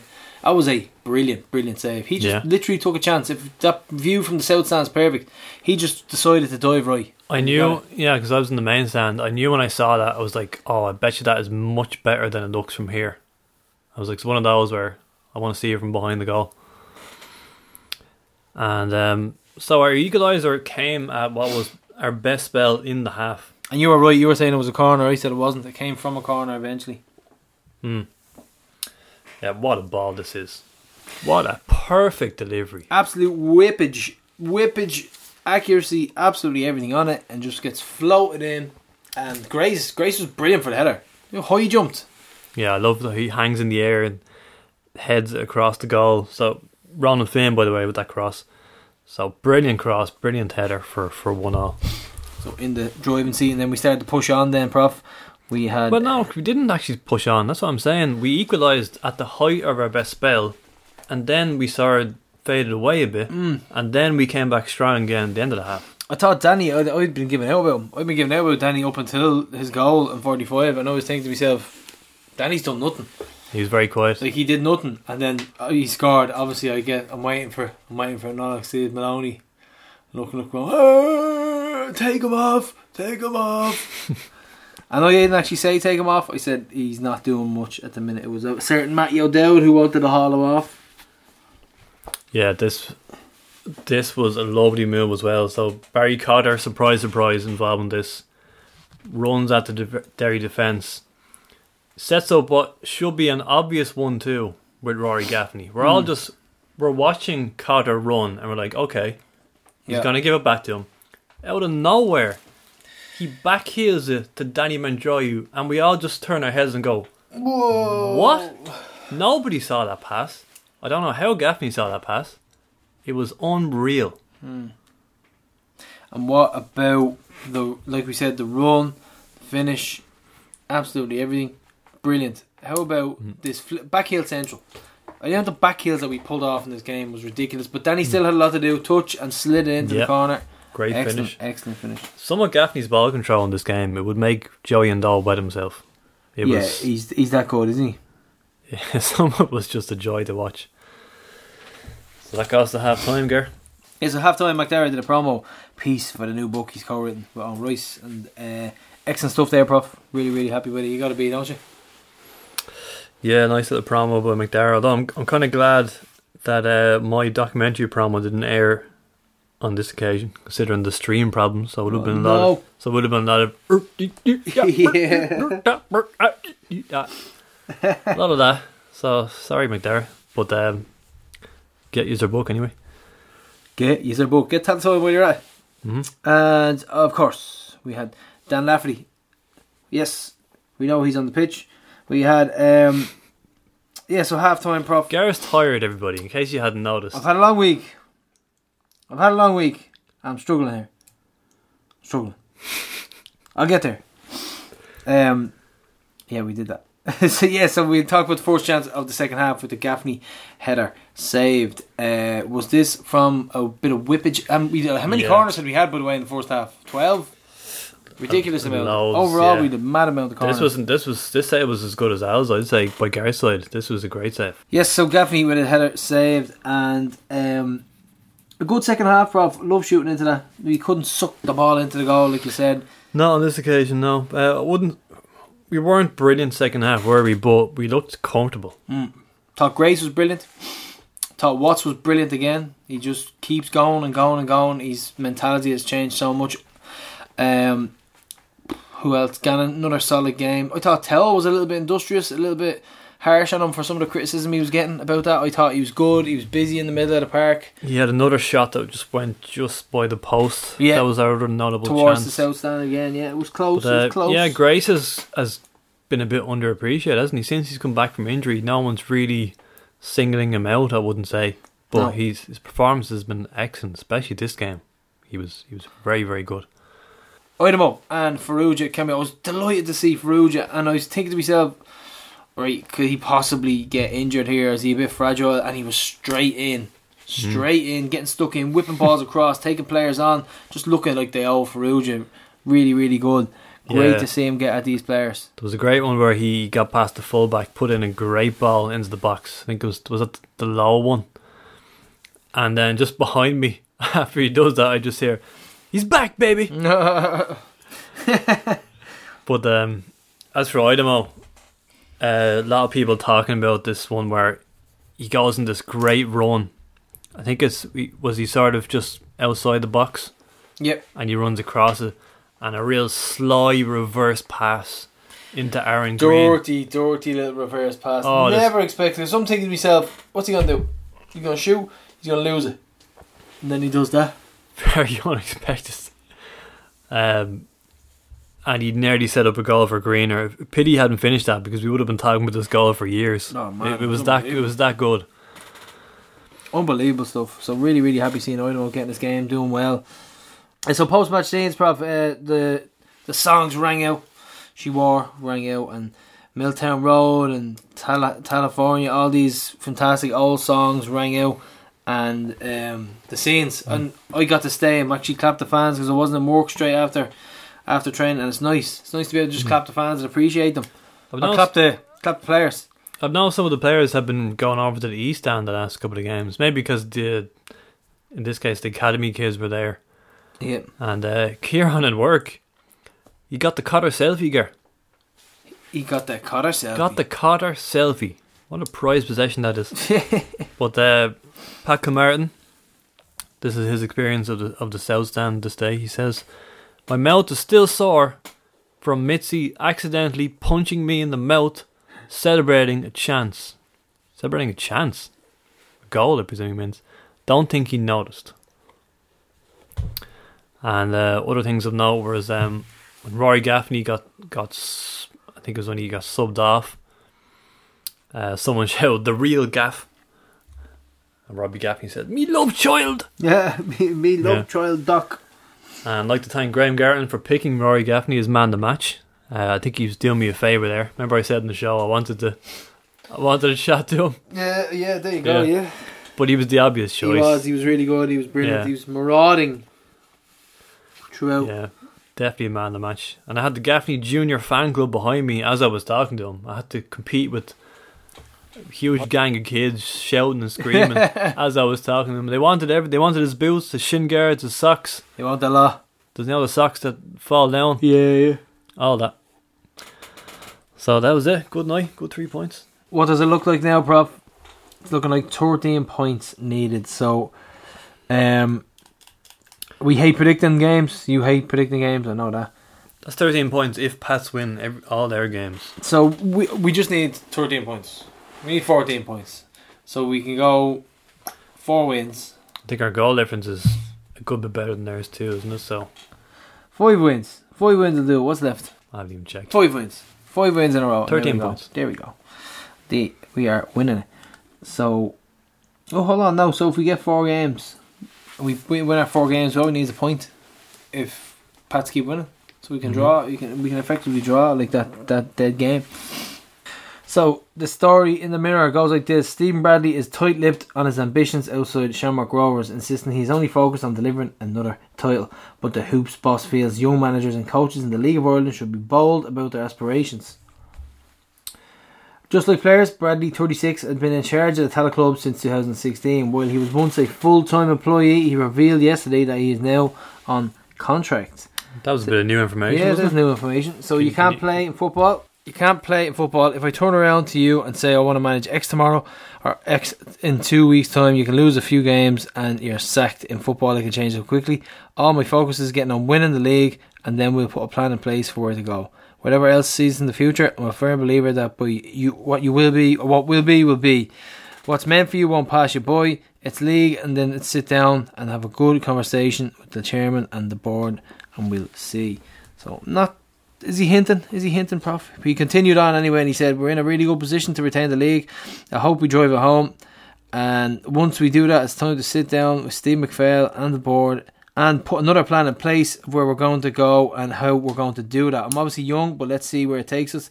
It's about taking this one, getting it done first, and then we'll talk about it. Now that's a bit of a scary statement. That's look. That's telling me he's on the verge of if this league puts it in the bag, he's gone. Well, no, he's being asked a question. He's not suddenly making statements. No, but it is a bit tricky. He's like probably it's- being asked things like, "Oh, you were linked with MK Dons there, weren't you?" Well, it was a very loose link. So, uh, no, I'm not too worried about that. I'd imagine that um, he's he's got he's not got one eye on something else, but he's definitely looking at his own stock, and he's thinking to himself, "Okay, if we get another league here, that's two leagues and a cup in three four years." I mean, he, he could look at himself with a bit of um, there could be a bit of prestige wrapped around him, and he could he could end up getting taken to some European club. Don't forget, I think they're a team as well. You can't really just take Bradzer. You gotta take them. You gotta take them all, don't you? He's leaving the door open there, but he still he wants to get us to group stages. So there is unfinished business there. Right, so Prof, we are going to talk about other results. We have Drogheda nil, Pats one with a late, late screamer. They got their own late, late goal. It actually was a screamer. Yeah, the shoe was on the other foot there, wasn't it? Because they're so used to hearing about our late goals and cursing us, and this time they did they did it in uh, for Pats. Uh, Harps two, Drogs or Dundalk two. Tunde uh, again, two goals for him. Didn't know he's from Belgium. I know, yeah, sounds quite cool, doesn't it? Um, we have Longford one, Bohs four, Dino again, scoring. Sligo one, Waterford one. Uh, so, Garrett, can we hear Mark Bersham's thoughts on something? Uh, first of all, that a man named Ronaldo Romario Green exists. That's an actual name of a real human man. And second of all, that he's a footballer who has signed for Waterford in the League of Ireland. Mark, Mark, what's your thoughts? Alright. I'm side of this striker. He's a fucking cracker. His name is Romario. Romario. Ronaldo Green. He's fucking wibbly wobbly, mate. Fucking Ronaldo. Fucking Romario. You fucking telling me he can score a fucking goal? You fucking telling me he can score a fucking goal? Romario? Fucking Ronaldo? Cunt. Why is he so angry about his new signing? Yes, and that was Mark Bertram. And uh, Did you hear Conan Byrne talking about um, Georgie Kelly saying like he'd be mad to leave Bohs? And Yeah, I think join he's right. Derry? I think he has an I think he has an issue there. He has he has a like he's right because Georgie has bounced around for ages now. I agree with him. Yeah, And he's finally scoring goals, finally happy. He's doing his masters, I think, as well. So he's hmm. doing what he needs to do. He's scoring goals, enjoying his football. Why change that? Well, if he wants to win trophies, he'd probably have to leave Bohs. He's not going to win any trophies at Bohs. Score goals, there's trophies. Hmm. But Derry, of course, all the talk is about their money next season. Their owner has sold his, his business for two billion. No, Two billion. Ah, Put that into perspective, Gar. Don't. Tonight's lottery is 19 million euro. So he could lose that down behind the couch and not miss it. Probably has. Sitting on. It's quite lumpy. Mara, where's this couch lumpy? Fucking wads and notes. I keep going from Cockney to Nardy in the space of a minute there. Um, yeah, so the semi final prof. No interest in it, move on. Um, Well, shit. the only interest is that it's the Bohs Cup semi final will be four days before our game. We're playing Bohs on the 18th. So it'll be interesting to see what Long will do there. Can he prioritise one over the other? Will he pull wibbly wobbly? That's not how Keith Long speaks. There. Uh, um, it, oh, I don't know. What do you think he's going to do? I've no He idea. has to prioritise the cup. He has to win a trophy, doesn't he? But if, if he prioritises the cup and loses to us and then loses the cup and then Be fabulous. they fall too far behind fourth, Wouldn't that be fabulous? it would be fabulous. I think we should uh, we should instigate that. That's how we're going to go. Plus, the dressing room isn't what it seems. It's not what it seems, Prof. There's there's rife and mortar and skullduggery going on in that dressing room. I take that little left foot they have. He scored again. Scored an absolute worldy, which is a word I don't really use. How do you say it? Worldy. Worldly. Word or world? World. Worldy. It's Can like you say a it like that? it's like a goal out of this world. Right. Do you say that? Yeah. Worldly. Can you say it like that? That's the real dub way. No, I'm just Worldy. worldy. Worldly. No, I'm not going to use that. I don't like it. I'm just going to call it a cracker. That's a bleeding cracker. We should really edit out all this. But let's just just go on. This is valid, valid discussions. Worldly. Right, uh, yeah, Shelbourne. Yeah, so the Cup semi-finals, it'll be on Friday night, October 22nd. So, um, we'll probably have a game that night. No, we won't, will we? We have a night off? We can might head down to one of them. Shelbourne won the fourth division prop, uh, steamrolled it pretty much. Big budget, Premier League team, players, slash, etc., etc. The Northside Derby is back. Um, I have no hope for the team that is currently second or third in that division of going up against the likes of a Waterford or a Dundalk. I think Waterford have come across, come along too much, doing well. I think Dundalk will lose to a team like that. So unfortunately, it's going to be a really, really tough. Dundalk won't even be in there. They'll just when the game comes, they always do enough to win the important game. That's why they're Yeah. doing well in the cup. That's why they do did well in Europe. When So, they just yeah. need to get results, they will get it. Yeah, you're looking at Waterford there, aren't you? Waterford in the in the playoff. So it, it is kind of exciting between Harps and Waterford. But then again, is it? Because like you're saying, I just I don't fancy Galway or UCD to beat those teams. But in the fucking playoff. Yes, so Shelbourne won the division, and they're boing, boing, boing. They are back up, probably back down next season. Interesting question posed by Matty O'Dowd, Prof. Said, could this year be the closest, hardest pick player of the year in a long time? It is, it is. Is there standout? It's very, very tough. Think about it. there's no standing. I can't pick one. And we have our own 50s player of the year, which is going to be tough. Like there'll be three nominees, and Georgie Kelly will be one of them because he'll be top scorer by a mile. But then who? Very, very, very tough. I'd say if, you're, Finn, if you Finn and Gaffney should be Can't be, contenders. can't be Mannus. Finn is up there. Lee Grace's second half season form, second half form, Mhm. it's been brilliant, but not, probably not enough to put him up there. Danny Gaffney Watts, Forrester had a superb first half of the season. yeah. I don't know, man. I really can't. It's a tough one. The next six games are going to be huge. That's what's it's going to be decided there. Someone will step up. Now, Prof, we really, really like him. Barry Cotter. Yeah, Barry Cotter. That's it. He's been nominated for the league's Player of the Month award. He got our club one already. He's bound to take this one home, like a marauding gazelle, gone through Richmond Park and Tallaght. He was absolutely brilliant, S- terrifying. If he's running towards me, you know, he just kick the ball and run. That's what I'd be doing.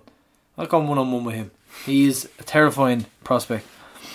Um, Yeah, that's that's quite an impact he's he's made since coming in. Already nominated for Player of the Month. absolutely brilliant. Rare for rare for a defender as well to make yeah, that they sort don't of many, do they? quick impact. Sean Boyd nominated as well. So obviously I want Barry to win the award, but I, I'd actually I'd love to see Sean win it as well.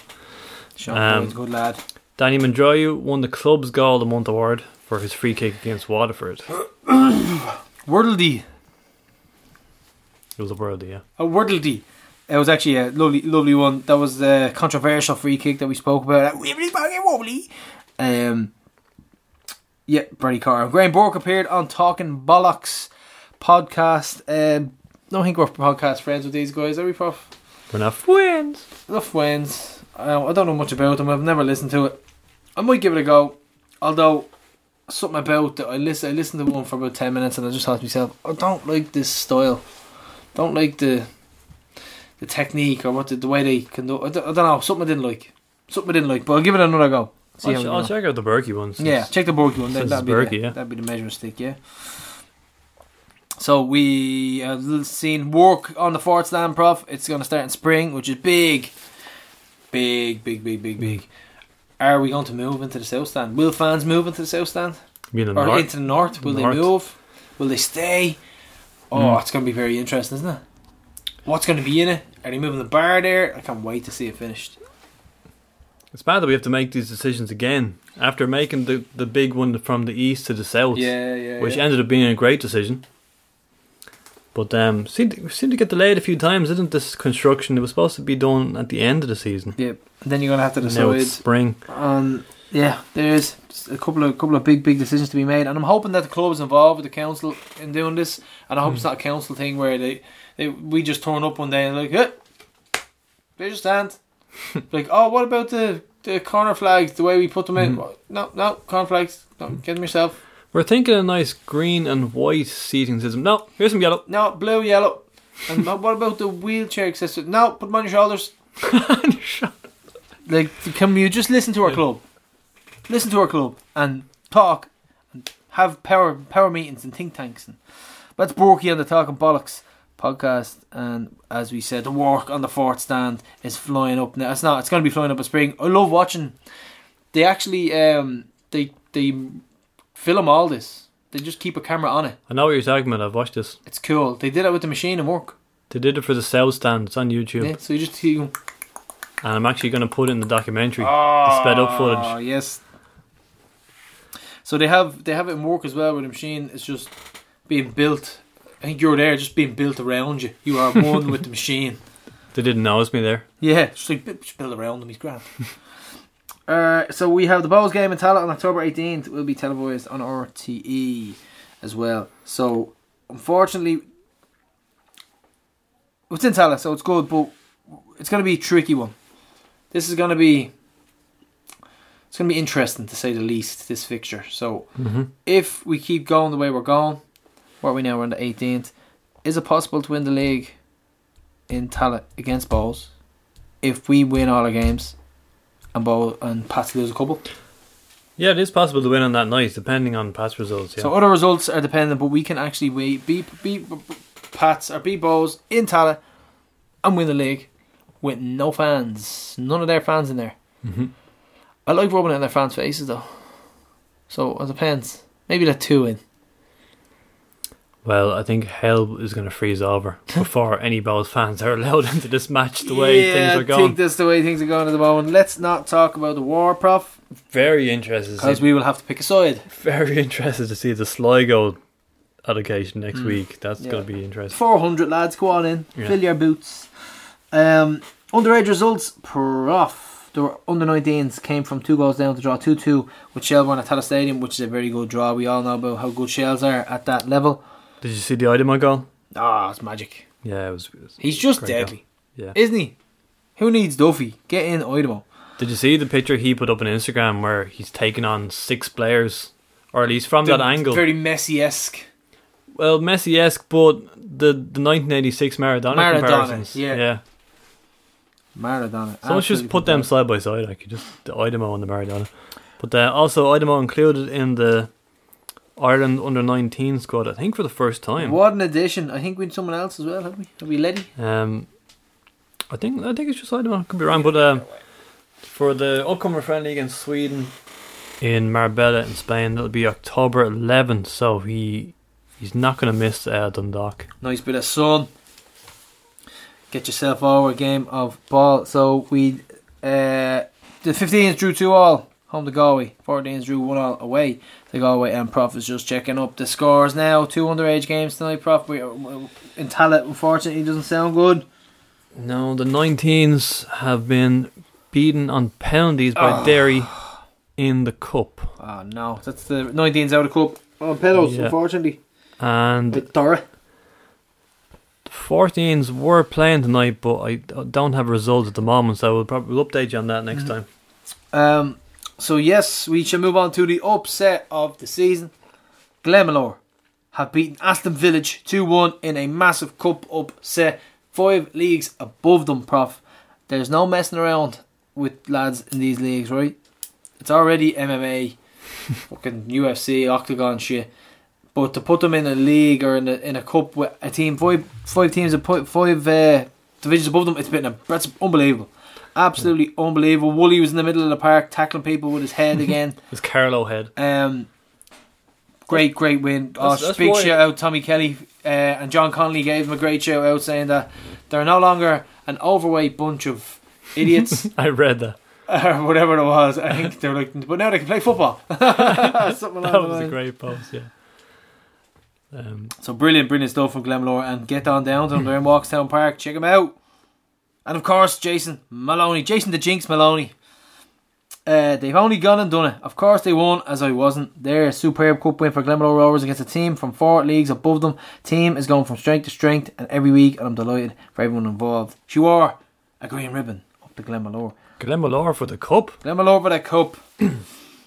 um, Keith Kelly, hashtag jumpers for goalposts, tweeted this. Join us for an old school game of ball alongside some of the biggest stars from our shores. Share some laughter, some stories, and some old times with old mates. And there's a free draw or a signed Shamrock Rovers and Shells kit, and it's free. Men- it's a World Mental Health Day, so a great, great occasion. They've been doing brilliant stuff at Jumpers for Goalposts. Game of ball, chit chat, cup of tea, whatever you fancy, and get on down. Yeah, there's there's two of them on that day. There's one there's one at half eleven, where uh, at the Kilcock Celtics ground, uh, the Bon Oaks, and there's one at eleven at Ashland Park in uh, Ballybrack. So that's the one with the guests, the the Ballybrack one. So you've got Dylan Watts, Neil Farrugia, Ian Morris, Shelbourne manager, and Stephanie Roche all coming along. Whoa! Um, any Bohs players going? No mention there. No. I might dish out the old boots, the old cleats, the studs, the sharpened studs. Yeah, so great, uh, great occasion once again. Fair play to Keith Kelly, but Prof. So up next, Prof. He had the pleasure of meeting 95, 96 Player of the Year, Alan O'Neill. Um, so Alan, give us your, I suppose, your earliest memories of coming to Rovers and uh, playing at Milltown in the, the mid seventies. Yeah, well, I was a I was a Rovers supporter growing up on the north side of, the, of Dublin, and I remember as a played for schoolboy football team St Malachy's out in and I remember being brought to the great Rovers Waterford games in the late '60s. Waterford had a great side. Rovers obviously were cup kingpins in the '60s. Uh, I think Waterford had won three or four leagues in the '60s, so any game between Rovers and Waterford was a was a big occasion. Um, so I remember going to see games in, in Milltown with Rovers and Waterford. And then my first rem- memory as a player, um, I was playing with St Malachy's and Liam Tuohy was then the manager of Rovers and he brought me up with the U team at Rovers. Brian Kerr was our manager. And I remember the first night I arrived up for pre-season training and the old dressing rooms, uh, they were tin, they weren't, certainly weren't concrete, but anyway, we went into the dressing rooms and the home and away dressing were side by side and we all stripped together, both the, the youth team and the first and second teams. And here I was now, sitting beside the likes of Mick Lawler, Mick Leach, Pat Dunn, Frank O'Neill, my heroes growing up. So that was a huge thrill for me. Um, and then going on further, then I remember uh, when Gilesy took over in '77, um, we used train in the car park in Milltown. Um, uh, there was tarmac on the side of the pitch before you went into the hoops club, and we used train of a Saturday morning on the tarmac. Um, yeah, it's a long time ago now. You're going back to the late 70s. So what are we talking about? 50 years ago, long, long time ago. And the pitch then at that stage, when when I joined Rovers first, the pitch has always been talking about as Milltown was immaculate. Well, it wasn't then when we played then because we trained on it during the week and the pitch was in bits. Come come weekends, I mean, you know the winters we have here in Ireland. So Sundays could be a, a quagmire of a pitch um, because we trained on it Tuesday and Thursday. Um, I think when Gilesy came back, he then got in grounds, specific grounds people in to look after the pitch. And from then on, from around the 80s on, the pitch was immaculate. Milltown was always a joy to play on. Um, so yeah, they're my, my initial memories of Milltown. The club in general, in when you came there in the seventies, it was obviously in decline, very much so from the the six in a row cup team, that famous team. We finished bottom of the table for the first time ever, playing a lot of young players, weren't we? Until Joycey came in in seventy seven. Well, I was one of them young players. That uh, when we reached rock bottom, uh, we were we were up for re-election. I think that might have been '76. Um, we were up for re-election. Now, obviously, we were re-elected straight away. But uh, a lot of young players, as you say, I remember at the time. Um, I think it was McMegan was in charge, and we signed the full, the whole Cherry Orchard youth team. Now that Cherry Orchard youth team, a lot of the lads went on to play League of Ireland football, and the late Jackie Jameson was one of the players who came over with us, uh, came over to us. Um, so, but as you say, we went into decline, and uh, then Gilesy came home in '77, and things started to change then. And I was fortunate enough that I was turning 20, 21, had a few years under my belt, so I was there at the right time for me personally. Uh, things started to change under Giles. He, wanted to do things differently. He wanted us to be uh, competitive in Europe. It didn't happen. It wasn't for the want of trying, but it just didn't happen. But uh, it started to change then, and then when Giles he left, obviously Jim McLaughlin came in and started the, the four in a row team. Um, but yeah, they're my memories of back that changeover between the late seventies and into the eighties. So just the one major trophy for, for John Giles, 1978. So that was a special day for you in the club, wasn't it? Absolutely, yeah. I remember at Dalymount Park. It was a dreadful day, dreadful day, and uh, they still talk about it in Sligo about the penalty, and it's always talked about. I'm on one of these League of Ireland Facebook pages, and it was mentioned there a couple of weeks ago uh, how Steve Lynex was uh, fouled. Mm, was he fouled? Well, it was a penalty as far as we were concerned, but they still cry about it down in Sligo. Look, that's life. That's football. Decisions go for you, they go against you. But that was huge for me because that was, you know, an FAI Cup medal, and it was actually an unreal feeling because because Giles was at the club at the time too. There was loads, a lot expected of the team. Like you'd Giles, you had Ray Treacy, you had Eamon Dunphy, you had Johnny Fullam, one of the most decorated players ever in the League of Ireland. So there was a lot of pressure that day. I do remember. It wasn't. I, I remember when, when we actually did win. It was more a relief than anything else that we had won. But uh, then when you had time to, to, to take it in a couple of weeks within the weeks after that, you you realise what a monumental achievement it was because there are only a certain number of people who have FAI Cup winners medals. So I'm lucky to be one of them. So that was huge. Yeah. Uh, do you regret uh, leaving the club and missing the four in a row? You know, obviously you didn't have much control over it, but to Eric, I've been over this time and time again. Look, things happen in football. They don't always happen the way you want them to happen. Um, as I said, I was a Rover supporter growing up. I didn't want to leave, but look, that's the way it goes. I left, and in some ways, it, it, it gave me that impetus. Look, you're going to have to prove yourself all over again. You know, I had air. I was on League of Ireland teams at that stage, but look, that's life. Football managers make decisions. You don't always agree with them. So I had to knuckle down and uh, me corn elsewhere, and I went to UCD, which ironically the next season we beat Rovers. The first time that they didn't win the double in that five years that Jim McLaughlin was there was because UCD beat them in '84.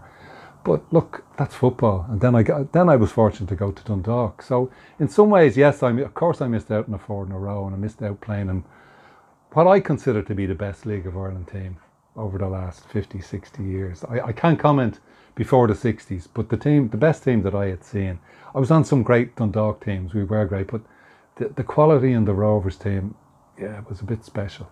Uh, but look, I've no regrets. It happened. You move on, and in many ways, it, it worked to my benefit. I think a lot of people said you were man the match in one, maybe both of the games. You made some big saves. We've talked to Robbie Gaffney about that game as well. He's a lifelong hoop. He found it very strange to have to beat the, the hoops in the final that day. Yeah, but uh, Rovers, or Robbie, as you say, was lifelong and still is a lifelong Rovers supporter, goes to all the games. I kind of left under a cloud and I had a lot to prove. So it wasn't a question of um, there was no emotion or there was no romance in it for me with Rovers. I was going out to win a match, whoever it was against. The fact that it was against Rovers, and I have to say, I will always remember um, till I die the reception I got from the Rover supporters in Dalymount for the first game. It was just unreal. I mean, they were chanting my name as they did when I was playing for Rovers, and I actually thought they were chanting Alan, for Alan Campbell, but they weren't. So, like, I had a huge um, relationship with the Rover supporters, but like you're a professional, you got to get out there and play. Uh, and that's what we did. And look, we got the breaks as a UCD and we won it in the replay. That's football. So in 87, you, you were gone from the club a few years at this point, but what was your reaction to that shocking news that Glenmalure Park would be sold? Oh, it was like it was unbelievable news. I remember at the time, and it was just uh, it was a shock to the whole league. Obviously for Rover supporters, and I was a Rover supporter. It was huge that the, the, the, the mecca of Milltown w- was gone. And you kept on hoping, you know, this KRAM was set up and you said, look, the lads will change it. There's enough people in behind it. But in the end, it goes down to business and money and finances, and it didn't. And I remember actually playing one of the first games in Tolka Park when Rovers moved, played one of their first home games in Tolka Park. I was playing for Dundalk at the time. And uh, to see friends of mine that I'd grown up, Rover supporters that I would know, at one uh, just outside Tolka Park protesting. It just wasn't football. It just wasn't right. It just didn't seem right. It was it was a crazy time, you know. It really was. And then Rovers started on their travels. Then I, I think they went to Tolka Park, then they went to Dalymount Park, um, and eventually was it Dalymount after Dalymount? Was it the RDS? I'm not sure. RDS. Yeah, the RDS. And I think when they got to the RDS, it kind of settled down. When I say settled down, Milltown was gone. It was like I think the houses were up. There was no going back. You were never going back to Milltown. So the RDS started to give them their first kind of taste of having a new home, a new home for a few years. So there was a base where you felt that Tolka Park, you felt that Dalymount Park, that was never going to be their base. They were they were lodgers, they were tenants. Yes, they were tenants in the RDS, but there was no other soccer team. So there was a, kind of a base there. And I think that showed in, like, we did have success in the RDS uh, under Ray, the late Ray Treacy. Um, and I, I think supporters, while it wasn't Milltown, they did take to the RDS. So you came back to the club in 1993. Uh, I don't think anybody was expecting a title challenge at that point. Uh, like, what was your feelings going in, and what sort of club had you were you coming back to in uh, '93? Well, obviously Ray was the manager, and Ray was Ray was major in me signing for Rovers again because uh, he was part of the, the John Giles management team back in the, the late seventies, and I'd always kept in touch with Ray down through the years, and we'd have a slagging and the usual banter. But uh, he was mega and me coming back, and I was what 36, 37 years of age, and Ray comes in and he offers me a two-year contract. Uh, I was no Ronaldo; he's getting a two-year contract. I got a two-year contract, but uh, so it was huge for me to come back for to play for Rovers. I mean, I'd won, I'd won a League Cup, I'd won an FAI Cup, but I never won a league medal at Rovers. And he was putting a team together. Like I, I, he signed five or six players that season, and you don't usually win with so many new players. You don't usually win a league. Like I think he brought in myself, Terry Eviston from Dundalk, Ozo came in, uh, John Nolan came from Sligo Rover as a left back, and there was Alan Byrne came in.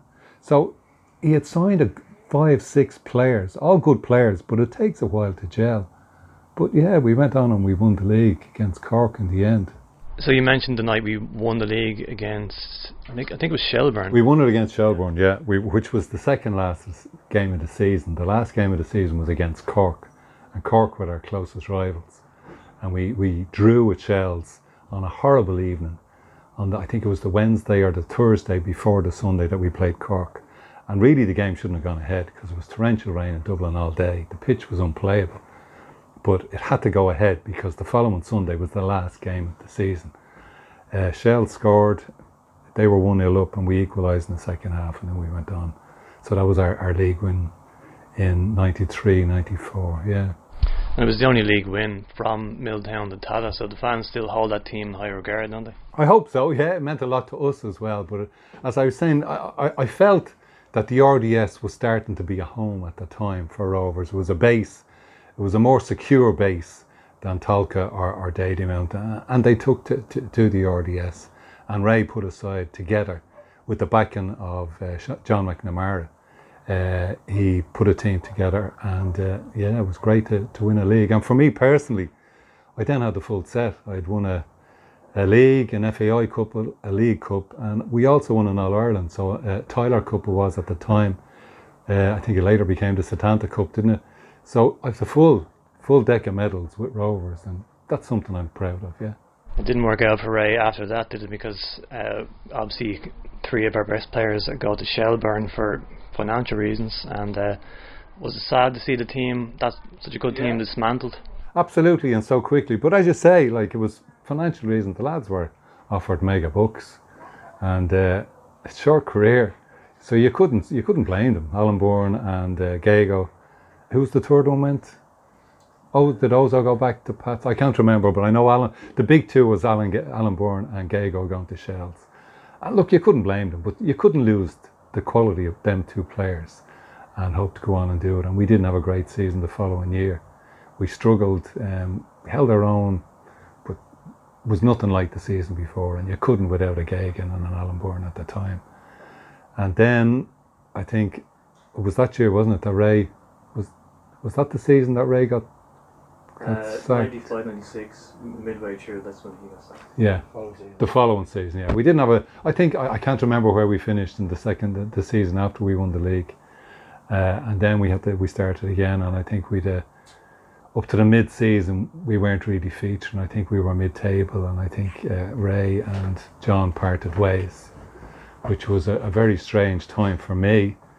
Um, I was coming up what 37, 38 at the time, and Ray had been uh, a big mentor of mine down through my career. And uh, I got a phone call out of the blue from John McNamara. Like I knew Ray had gone, and I got a phone call to say, could he meet me? And I said, yeah, yeah. I'm saying, why? And he offered me the job. And I said, I wasn't expecting it. Came totally out of the blue. Um, I said, I couldn't take it there and then because I said, look, I have to go and talk to Ray because I wouldn't do anything behind his back. He had been so good to me down through my career. So I went to Ray and I said, look, Ray, I said, football is football. I said, I'm not been offered a job. What do you think? He said, you've no choice. I said, what do you mean? He said, you've got to take it. He said, you have to take it. But I said, out of respect to you, he said, don't mind, football is football. So that, then I started to start thinking, I'm still playing. So Terry, myself and Terry, Terry came on board. So the two of us co-managed it. Yeah, I suppose we co-managed it till the end of the season. And we went on a run. I think we went nearly unbeaten till the end of the season. I think we might have lost one game and just missed out on Europe. Um, so we had a great, great run of uh, games. The players all got behind us. Um, and it was, it was a great atmosphere in the team at that stage. And there was great hope for the following season. And around the exact same time, um, the Premier Electronics, Premier Premier Computer Group came in, took over from John McNamara, and were talking about going to Tallaght. That's when Tallaght started. But the Premier, I remember the Premier Group came in and they said, "Yeah, we'll keep you on as manager." But I knew, I knew they didn't really want me, want myself and Terry as manager. But look, that's football again. Um, and we started off. We made a couple of good signings. We signed Pat Fenlon that year, and we signed Tony Cousins. But after two or three, and it was only after the League Cup, and the League Cup at that stage was just the lead into the league. Uh, and uh, we were told we were no longer we were no longer wanted as manager, uh, managers myself and Terry, and Pat took over. And uh, yeah, the rest is history. But I do remember when the Premier crew came in and they were talking about Tallaght and Pat. I know at the time was with us. No, he wasn't with us on the management team, but Pat was setting up links with Tallaght at the time, and was it Tallaght Town were the team? Tallaght Town were the Leinster Senior League team, out, uh, and he was developing links. Um, but I always remember, I always remember the, the reception to announce the whole Tallaght thing and the Premier Electronics taking over. I remember Mick Cairns was Mick Cairns, as you all know, lifelong Rover supporter, uh, and always always claims that his blood is green, not red. Um, he came up to me and he says, uh, he says, oh, he says, Premier, he says, what do you think? He says, do they love Rovers?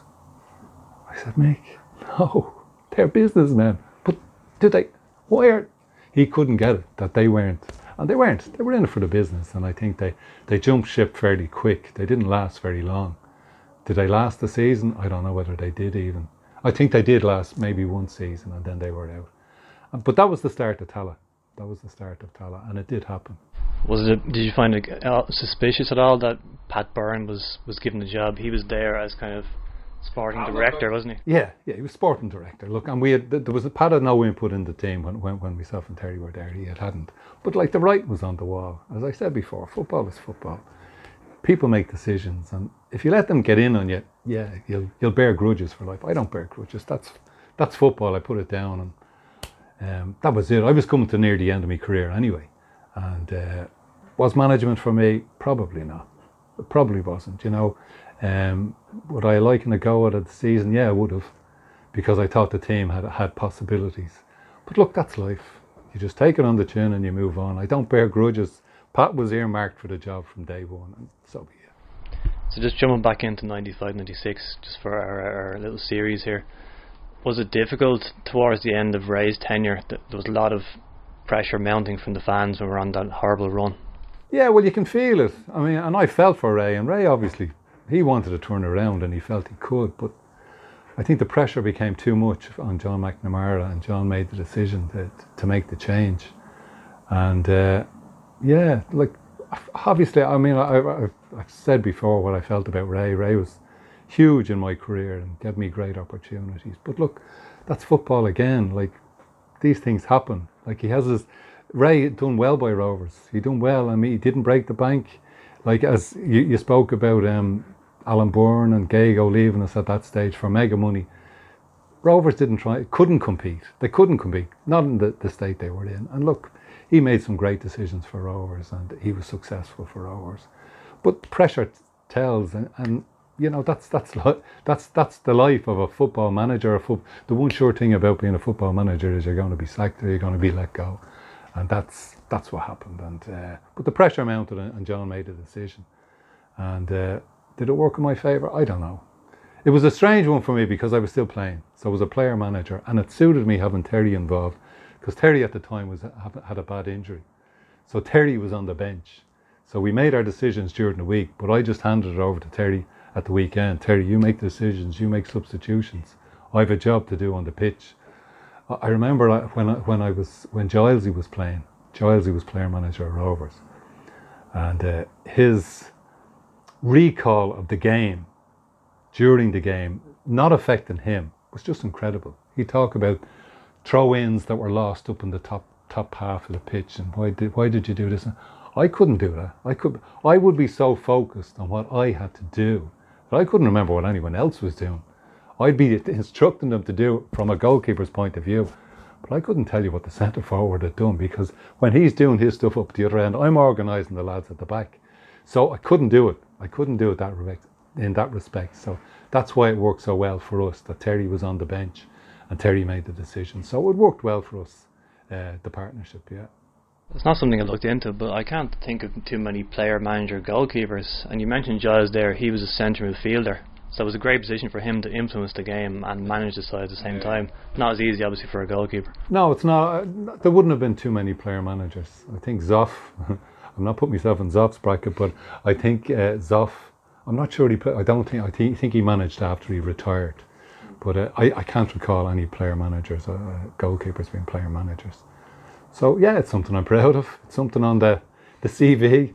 So the team you inherited was it was such an out of form team. So I'm just going to call out the results here without a goal. So lost two 0 to Cork, one 0 to Pats, one 0 to Shelbourne, two 0 to Athlone, and then two games with Shelbourne in the cup, nil nil, one 0 in the replay, and then lost two 0 to Sligo at the RDS. That's seven games without a goal. It was a horrific run. So talk about the game that ended that run. It was against Dundalk. When you reminder. Sorry, take me back. Your first game as manager was a 1 0 win over Dundalk. Derek Treacy scored the yeah. winner. So that ended that goal drought, basically. That's right, yeah, yeah. That was around Christmas time, wasn't it? It was, uh, yeah, late January. Yeah, about yeah. just after Christmas. Yeah, that uh, I, like when we came in, obviously we got players around us and said, look, we can just continue on as we've been doing um, or we'll just try and you know everyone mullock in together, and that's we, we got players. We, maybe we gave them a freedom that uh, there was no. We, we tried to take the pressure off them, uh, like the pressure had mounted because of the results going wrong, and suddenly you start saying, look, them results are out. They're history. Let's go and let's have a go. Uh, let's have a right go at just turning things around. And as you say, I do remember the one 0 victory against uh, Dundalk in in uh, the RDS, and that was a turning point. And I think we went six, seven games undefeated. Then after that, I have a vague recollection we we did get beat in Dalymount by Bohs, come near the end of the season, but uh, we turned things around and it was respectable. And uh, yeah, I do remember that. So you won the Player of the Year award at the end of that season. Do you remember any uh, ceremony? And you remember were you surprised to, to get the award? Do, do you know I, I haven't got a huge. Me- I do remember the ceremony. I do remember it was at a supporters club event. I do remember the presentation. But when you mention all them other get uh, the results, you know, the one 0 defeats, the two 0 defeats, the three. The, that season is kind of a blur for me. And then like the management coming over, so it's taken over then as manager, as player manager. It, it's kind of a blur. I, I have haven't got any great individual memories of me playing, if you know what I mean, other than that we did turn it around and. Uh, and it was obviously a great. I'd never won a Player of the Year before at Rovers, so again that was another first for me uh, with the hoop. So yeah, it was a, it was a great personal achievement having taken on because it basically it happened after we took over as manager. So uh, as managers, myself and Terry. So yeah, it was something I was proud of. Again, that's something I looked up. But imagine you won that award as some of your other clubs, uh, Player of the Year. Yeah, I won one at UCD and I won one at Dundalk. So the three clubs I was at, I did win Player of the Year, and it's it's nice, but it's like as a goalkeeper, you're relying on your on your your whole the whole team in front of you. They, you'll start with your back forward. Your defence starts with the centre forward. You know that's always been my way. And if you get if you have a, a good solid defence, it's not just about the goalkeeper. Yes, he has to play his part. Yes, he has to organise. Yes, he has to be the boss at the back. But you're still relying on the others. And I, I, I was very fortunate down through my career at Rovers, at Dundalk, and at UCD, playing behind some really top class defenders. Do you remember a couple of pre-season tours, '95 and the start of '96? I think at least one of them was in America, if not both. Both of them, both of them. I do, yeah. Uh, we went over to uh, Dublin, Ohio, Jack Nicklaus country, and uh, yeah, I remember there was one great story when we were on the first one. Ray was manager, and Terry was it was myself and Terry were obviously on the trip, but Terry had met long lost cousins from America uh, when he was on holiday in the west of Ireland, and they were Evistons. So Eviston was obviously a, not a most common of names, but when they heard he was going over to Ohio to play, they went came down to see Terry playing, and the game they came down to see Terry playing Terry was on the bench. Now it was only a, university ground, so it wasn't actually a stadium, but there was seats seating around him, and there was a, a barrier around the pitch. But uh, the, the Eviston cousins were in Ray's ear the whole time, telling him, "Coach Treacy, bring on Terry, bring on Terry." So eventually, he brings on Terry. then the chant changed from "Give the ball to Terry, give the ball to." T-. They, yeah, we we had great. Uh, it was a good trip. It was a tough trip we trained hard. We trained very, very hard, and I think maybe we trained too hard over there because we, when we came back, we struggled. We struggled for the first. That was the start. We struggled for the first four or five games. Uh, I remember they were, were they calling it the American bug or something we had picked up, but uh, we struggled for the first few games. Um, great thrill to go over and, play, and represent Rovers and your country in another in the in the, the United States. But um, yeah, it was a it was a good trip. I do remember it.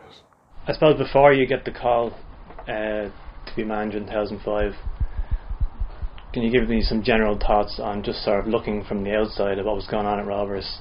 The Tallaght Tallaght Stadium was just like no building work doing for years. Club in a lot of financial difficulties. What were you thinking looking on? I see. Uh, from my own perspective, I was coming to the end of my career. I was 36, 37. So my footballing career was coming to an end.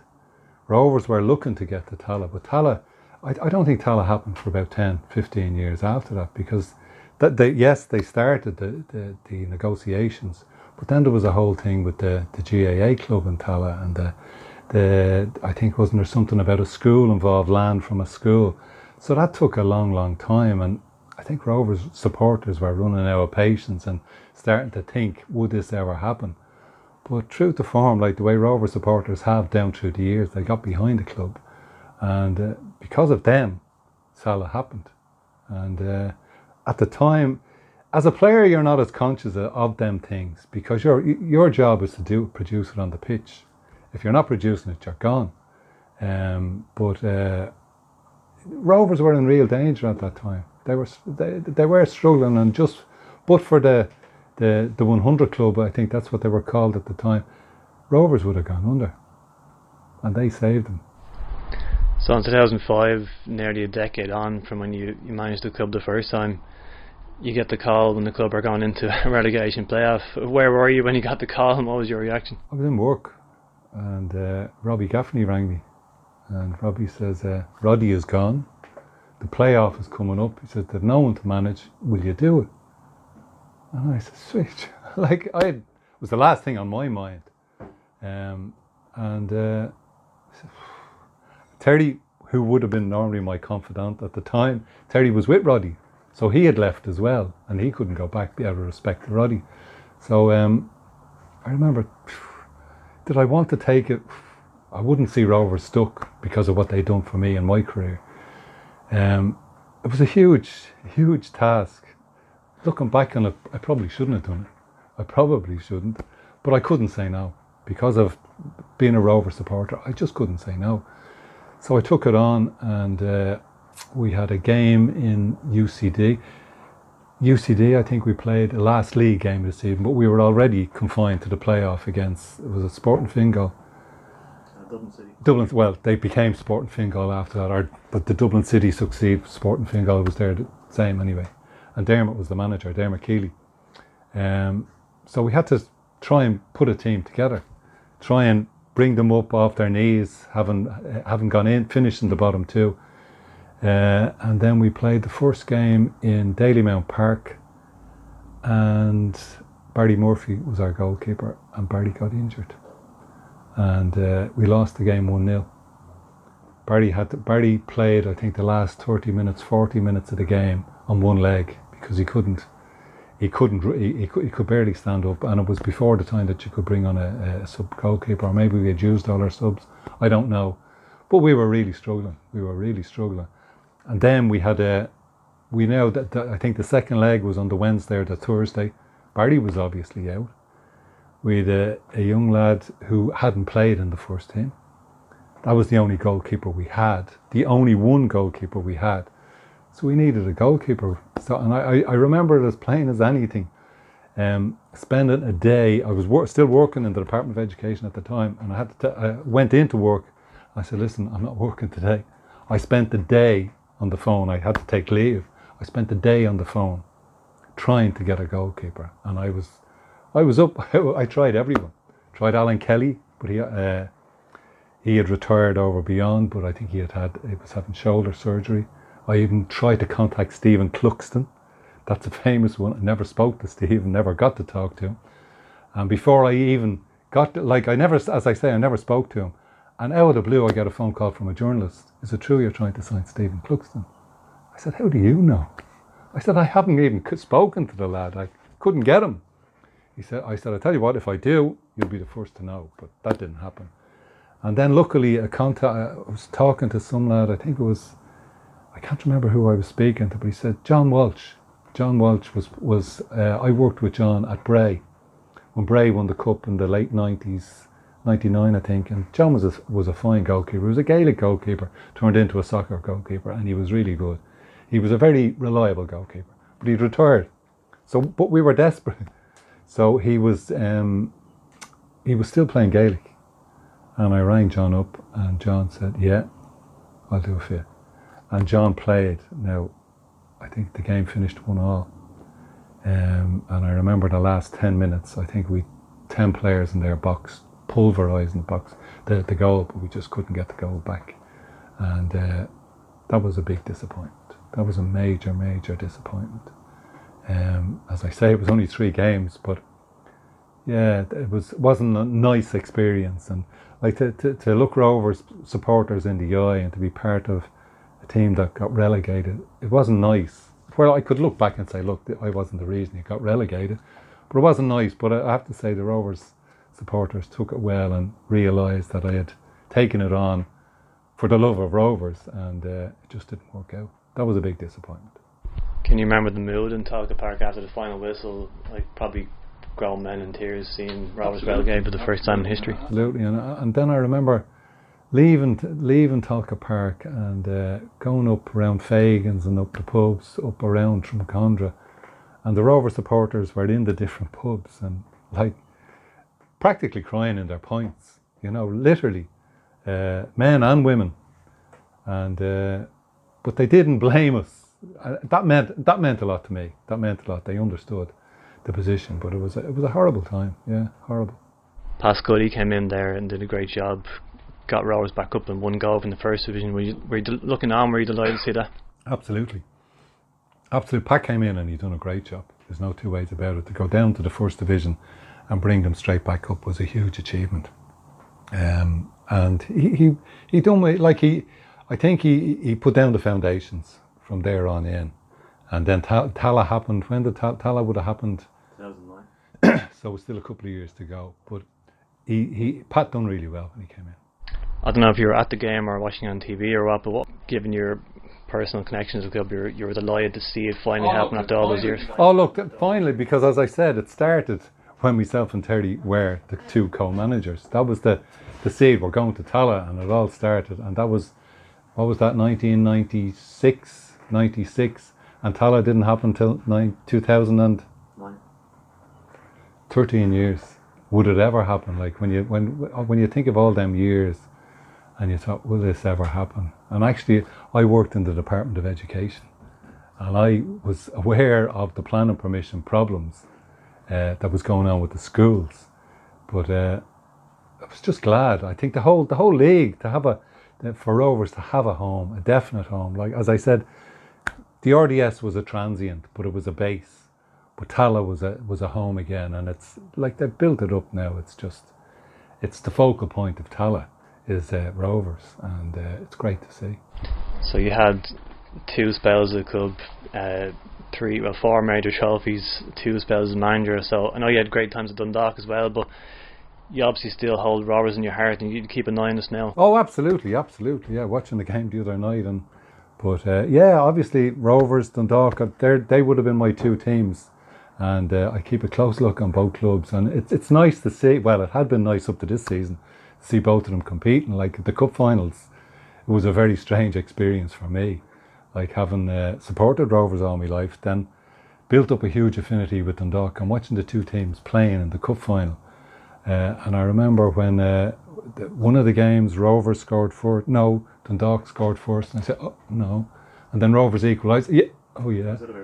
Was, yeah, well, I, I, I, I was pleased that Rovers scored, and then I was pleased that Dundalk equalised, and I said, "This is strange. This is crazy. I can't cope with this. Crazy stuff. Crazy stuff."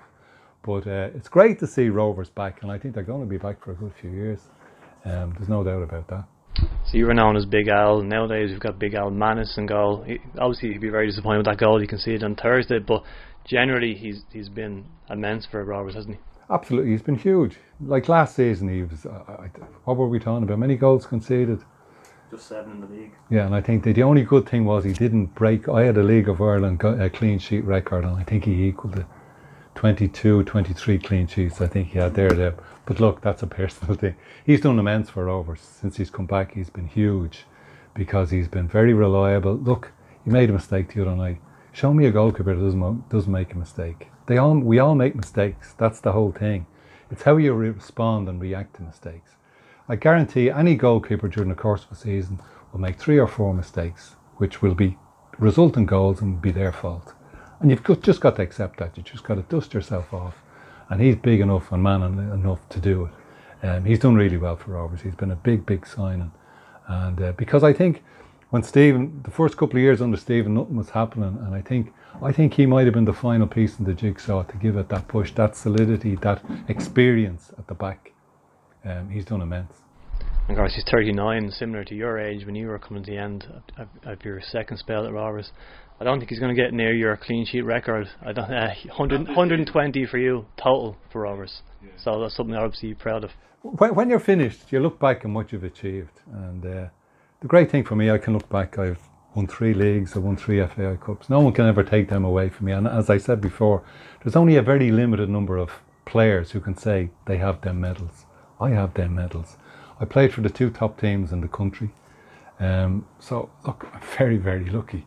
Very, very fortunate. Um, yeah, I loved every second of it. Yeah, so the always a giant, gentle giant. I always think of him, Alan O'Neill, lovely fella, and uh, an old school, an old school gent, as they'd say. Yeah, oh no, absolutely. Al is an absolute gentleman. And um, you might notice we didn't go into, uh, you know, full depth there into his career because we had we had him in Johnny Blues before, so that's when we would have talked about the likes of uh, the Japan tour he was on in the mid uh, seventies. that was actually his first season. He was a teenager. Imagine like, you come into Milltown, you sign for the club, and next Off thing Japan. Next thing you're flying to Japan.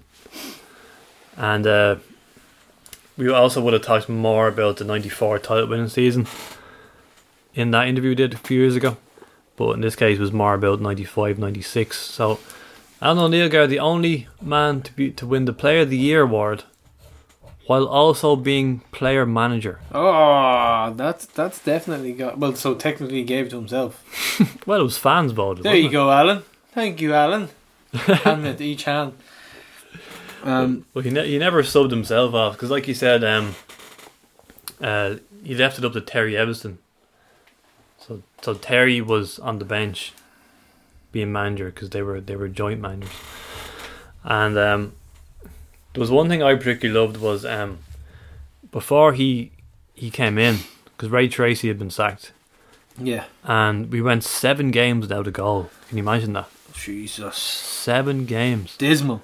and that's what ended up with Treacy uh, uh, getting the bud, and O'Neill and Eviston come in as manager.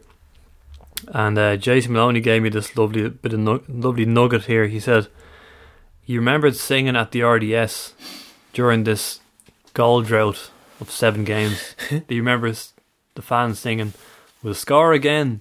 Don't know where, don't know when, but I know we'll score again some sunny day." What's that tune again? It goes to. Let's go. I know the one. I Yeah. know the one. Very, very uh, Yeah. quick thinking again from Rovers Rovers fans. But brilliant from Alan O'Neill, Prof. And Do you remember also I mentioned that Noel Sinnott rang me uh, a couple of weeks back? yeah, yeah, we were yeah. doing For an the, L chat. because we were doing the, the the Big J tribute, and you started hitting me with all these stories. One of them was about Alan O'Neill actually, and Billy Lord. All those old school lads, they always say the same thing about Billy Lord. The, the, the- the cigarette, just constantly smoking, and then the ash would be dropping down onto the guy he's supposed to be treating, and they jokingly call that the cure. so it'd be ash falling into the wound or whatever it is. You know what I mean? Open wound. I And he's stabbing it out with cigarettes. There you go. That was the height of, of There's medicine the back cure. then. But uh, he said one time he was just casually smoking away there, and then his cigarette fell into Alan O'Neill's uh, bag, and Al had a new pair of jeans in there, Set the thing on and fire. then the bag went up in flames, and ruined his jeans. New pair of lovely jeans, pair of Levi's. Oh yeah, it's Billy Lord. So uh, that's it for the Player of the Year series. And Prof, up next we have uh, starting 11s and predictions.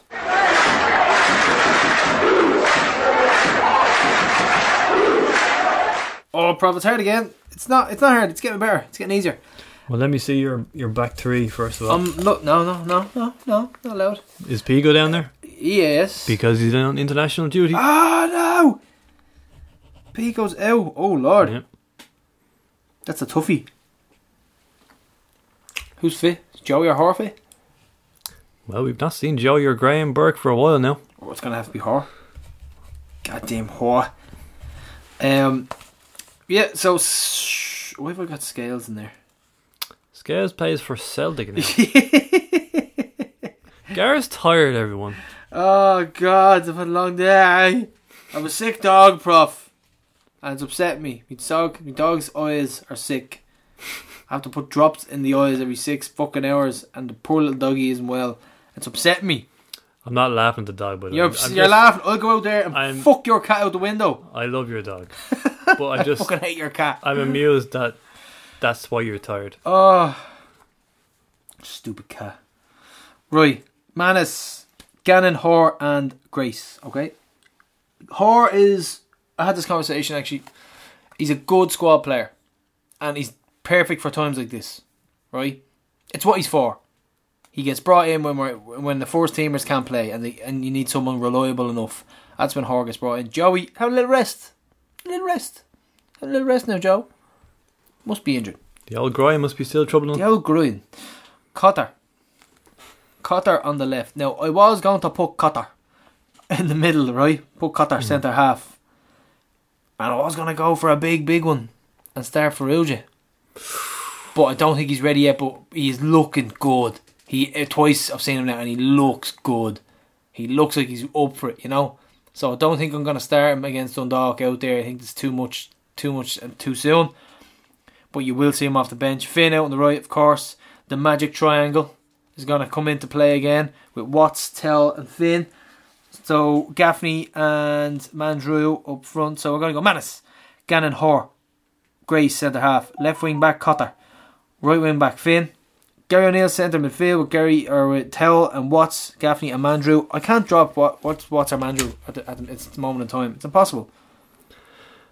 No, I think Pico is the only change oh, you should be making here oh, in this team. didn't know, Pico's out. Yeah, Hoare goes in because he seems fit from what we're hearing and the little rumors of a, a Rory Gaffney injury, which is scary. T- Greene, Given the Greene- form he's Greene- in. Greene goes straight in there, doesn't he? Given the form he's in, that's terrible to hear. And A considering book. he missed most of 2020, Yeah. I hope it's not a related injury.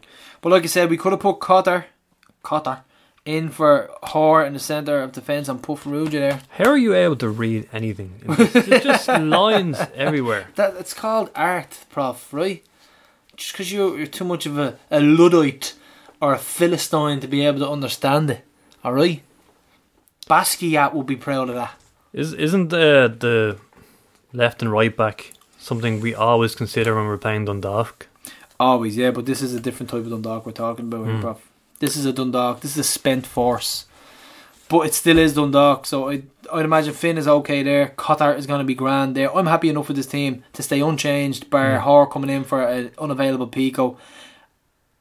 And uh, possibly Greene in for Well, uh, the reason I injured Gaffney. The reason I said it is because I was I was considering in my team starting Farrugia as well, but starting a rusty Farrugia at Oriel Park, It's a bit mad. Hmm. It's a bit mad. it is. I'm gonna go. I'm gonna go. I remember what four 0 happen not too long ago out here. I'm gonna go. I'm gonna go two 0 clean sheet, and Richie Towell. Richie Towell a brace to run the show against his former club. How about that? I'm going to say one 0 Danny Mandroiu to score the goal. Danny's gonna set these up. Danny's And gonna set up tells. If you uh, took my quiz there during the week, Wanker. you would know that Carl's weekly wanker quiz. every time Danny Mandroiu scores, we win the match. Oh yeah, just ruin the quiz for everybody else. It's been three days now. I don't think they're waiting. Bated breath. Well, yeah, check Prof's wanker quiz out. It's great. The third week in a row, Gary got four. Four. I got four, Prof. And they're, I'm not gonna talk about it. Right, the vaccine, Prof. I am officially unvac. I actually, oh, I'm, maybe that's what it is. Maybe that's why I'm acting a bit weird because I only got vaccinated, vaccinated, vaccinated y- earlier on, six o'clock yesterday. 10. This is a great advertisement for, for Pfizer. This whole show. Jesus Christ. I'm dehydrated. I'm tired. I'm gonna kill this cat. It's probably not a good. It's probably not a good idea. Does the vaccine have side effects? Does it make you want to kill your Just hold up, friend? hold cat? up Tifty's 175. Yeah. Here you go. So the vaccine uptake in sport, ninety nine percent of our squad is taken, and Bradzer, um, he he praised the the mature approach from our squad, but you have the likes of Robinson who just chose not to get vaccinated. He's been hit twice with it as well, so you, people don't have to. That's have to getting get a lot vaccinated. of getting a lot of media attention now, isn't it? Yeah. You don't have to get vaccinated, but don't come at me, don't come at me, bruh, with stupid bullshit reasons. Where the crazy anti-vaxxer bullshit. Don't come at me with that. If it's a personal choice for you, that's no problem. yeah. If it's personal and it doesn't affect affect anyone else's choice, or you don't seem to want to ridicule me for being vaccinated because you're not, that's no problem. If you don't want to get vaccinated, I'll give a rat's. But don't push your opinion on me and think that I'm a sheep or something like that. You know that bullshit that's coming out lately. yeah. What I'm interested in is it is a personal choice, as you say, but in a team sport, it's a bit different, though, isn't it?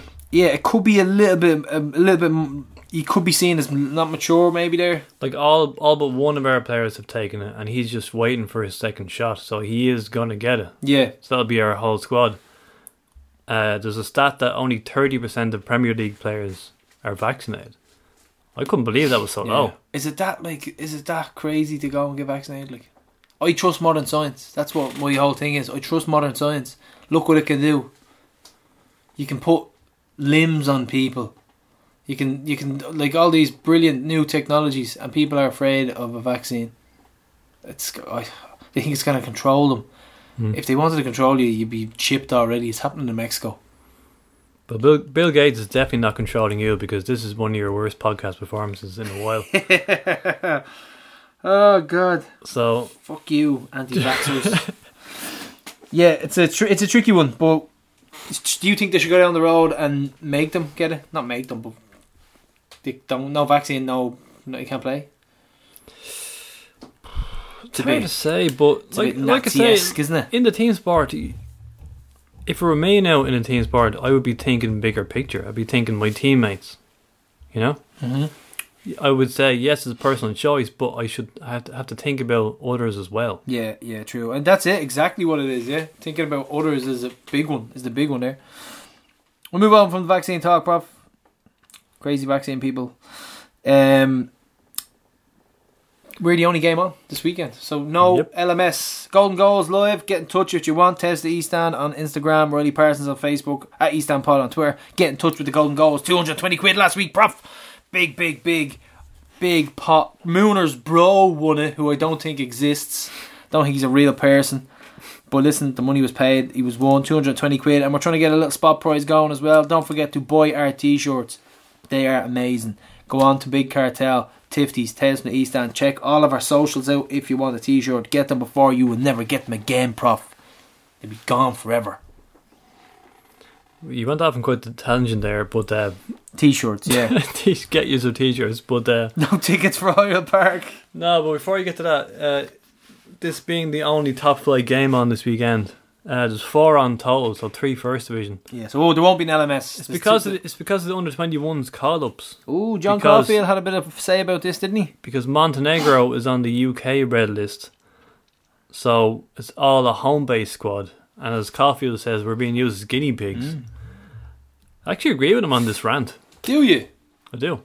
I liked what he said, but I think they were dealt with a situation and they said, okay, ultimately, there's players that we would prefer in England. They cannot travel. Therefore, we're going to pick some players that are probably on the periphery and we do like them, but they're just not in the squad at the minute. We know they're there, we know they exist, we know they're good, but some of the players that we have in England we picked before them. But they're after decimating the whole weekend of fixtures. Yeah, I can understand that. I th- that's the point. Yeah, I, I'm talking about the squads side of things. I totally disagree with the with decimating the fixtures. I can get why they pick the t- the players from there, but I don't mm. really agree with with Caulfield saying that they're used as guinea pigs and they're terrible. It's bad for the fixtures, but it's not necessarily bad for the players. He thought it was bad for the players. He he's saying it's, it's a token gesture. Yeah, but it's it's still a good experience for them. Ultimately, I think I don't agree with it, but I can get both sides of the coin. But I think fixtures being decimated is ultimately bad for us, and it's not good. In terms of an international break in the League of Ireland, normally it doesn't affect us. You get the occasional one off, like a Jack Byrne or Graham Burke Yeah. being called up, or Garside got called up to, to Northern Ireland once, and me as well. Uh, I saw a little debate on Facebook, and Is that uh, good is that him? Uh, I like this idea from Tommy Tormey. He goes, during the international breaks, we should play League Cup and Leinster Senior Cup games. So then, you know they won't get called off because you would have only played, you would have rested players anyway. You would have used reserves and, and youth players. Yeah. So fans get their fix. The games are there are still games on. You can still watch your team play on the Friday and the Saturday. And your main players, if they're being called up, they go off on international duty. That's actually a good idea. It's a great idea. And has that ever been implemented at all? Nope. That'd be great. Fair play. That's Tommy, isn't it? Now I see people arguing back with him saying you're just you're adding more to the fixture list. But No, it's not. It's a sensible way It's- around international football. Like, but it's not adding games though. Gonna be played anyway. Yeah. Fucking idiots. Great stuff from t- Mr. Tommy. again. But to the real deal at hand, Prof. No tickets for Oriel Park. Handful thrown at us in disgust from a distance. Um, shocking stuff again. This has to end. I don't know when it's going to end. I don't know how it's going to end. I don't know when this one club is going to stand up and say, okay, well, we're going to stop doing this now because normally it's Rovers. Nobody wins from this. Nobody wins from kind of stepping up and saying, okay, well, we're going we're not going to do this anymore and we're going to be the shining light and stop all this away allocation bullshit. I don't think it's going to be us. This tit for tat seems to be going on, and I mean, October twenty second, the rules will basically things will go back to normal, and clubs will be obliged to give. I don't know if it's five percent or ten percent. Do you know what it is? Five. That's what I'm hearing. It's it's Five. bouncing between five and ten, but I'm hearing five. Yeah, but um, I mean things will go back to normal. But you're worried about this pettiness; it could spill on out onto next season. I don't want to have to go into next season and and think about, oh, will Derry remember what we did to them, or will will we remember what Dundalk did to us? Yeah, yeah, yeah, yeah. It's just It's bullshit, isn't it? stupid. But I'm thinking about the, whoever made the decision as well. Were they thinking of our welfare as well? Because we know we go to every game. We want to travel up and down the country and see these games. So are the people who made the decision thinking about us? Uh, there's a couple of angles you can come from. It's it's a bit tricky. I, I don't know. We'll probably have to get to the to the depths of it to really st- speak about Mm. it properly. But once again, we're locked Yeah. out of another stadium. As it happened, I didn't want to go to this because the kip, and uh, don't like going to Oriel you Park. don't want to have blood poisoning or end up getting the needle stuck in your ankle. I just love how you go into Facebook uh, or Robert's chat. There's a massive thread about this, and uh, Peter Richardson absolutely cracking comment. He just comes in and he goes, "Do you remember? It's not too long ago we're all calling for a boycott of Oriel Park, and now everyone's dying to get in." Yeah, great show, great show That was from a great the post. veteran, the veteran uh, Hooper.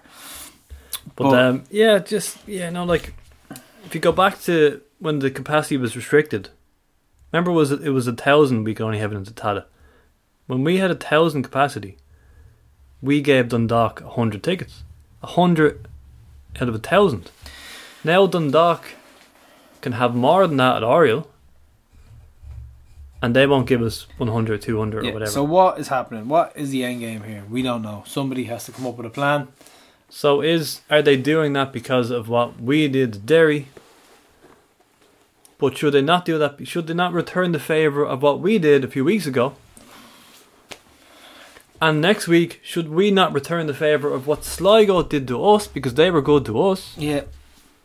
I don't think it's about that anymore. I don't think it's about returning favours. I think it's about looking after your own fans and your own self. I think they're looking at those 1,800 tickets and they'll say, well, if Rovers won't let Derry in and sell 4,000, why would we give anyone any tickets and we'll get 1,800 of our fans in? That's okay now.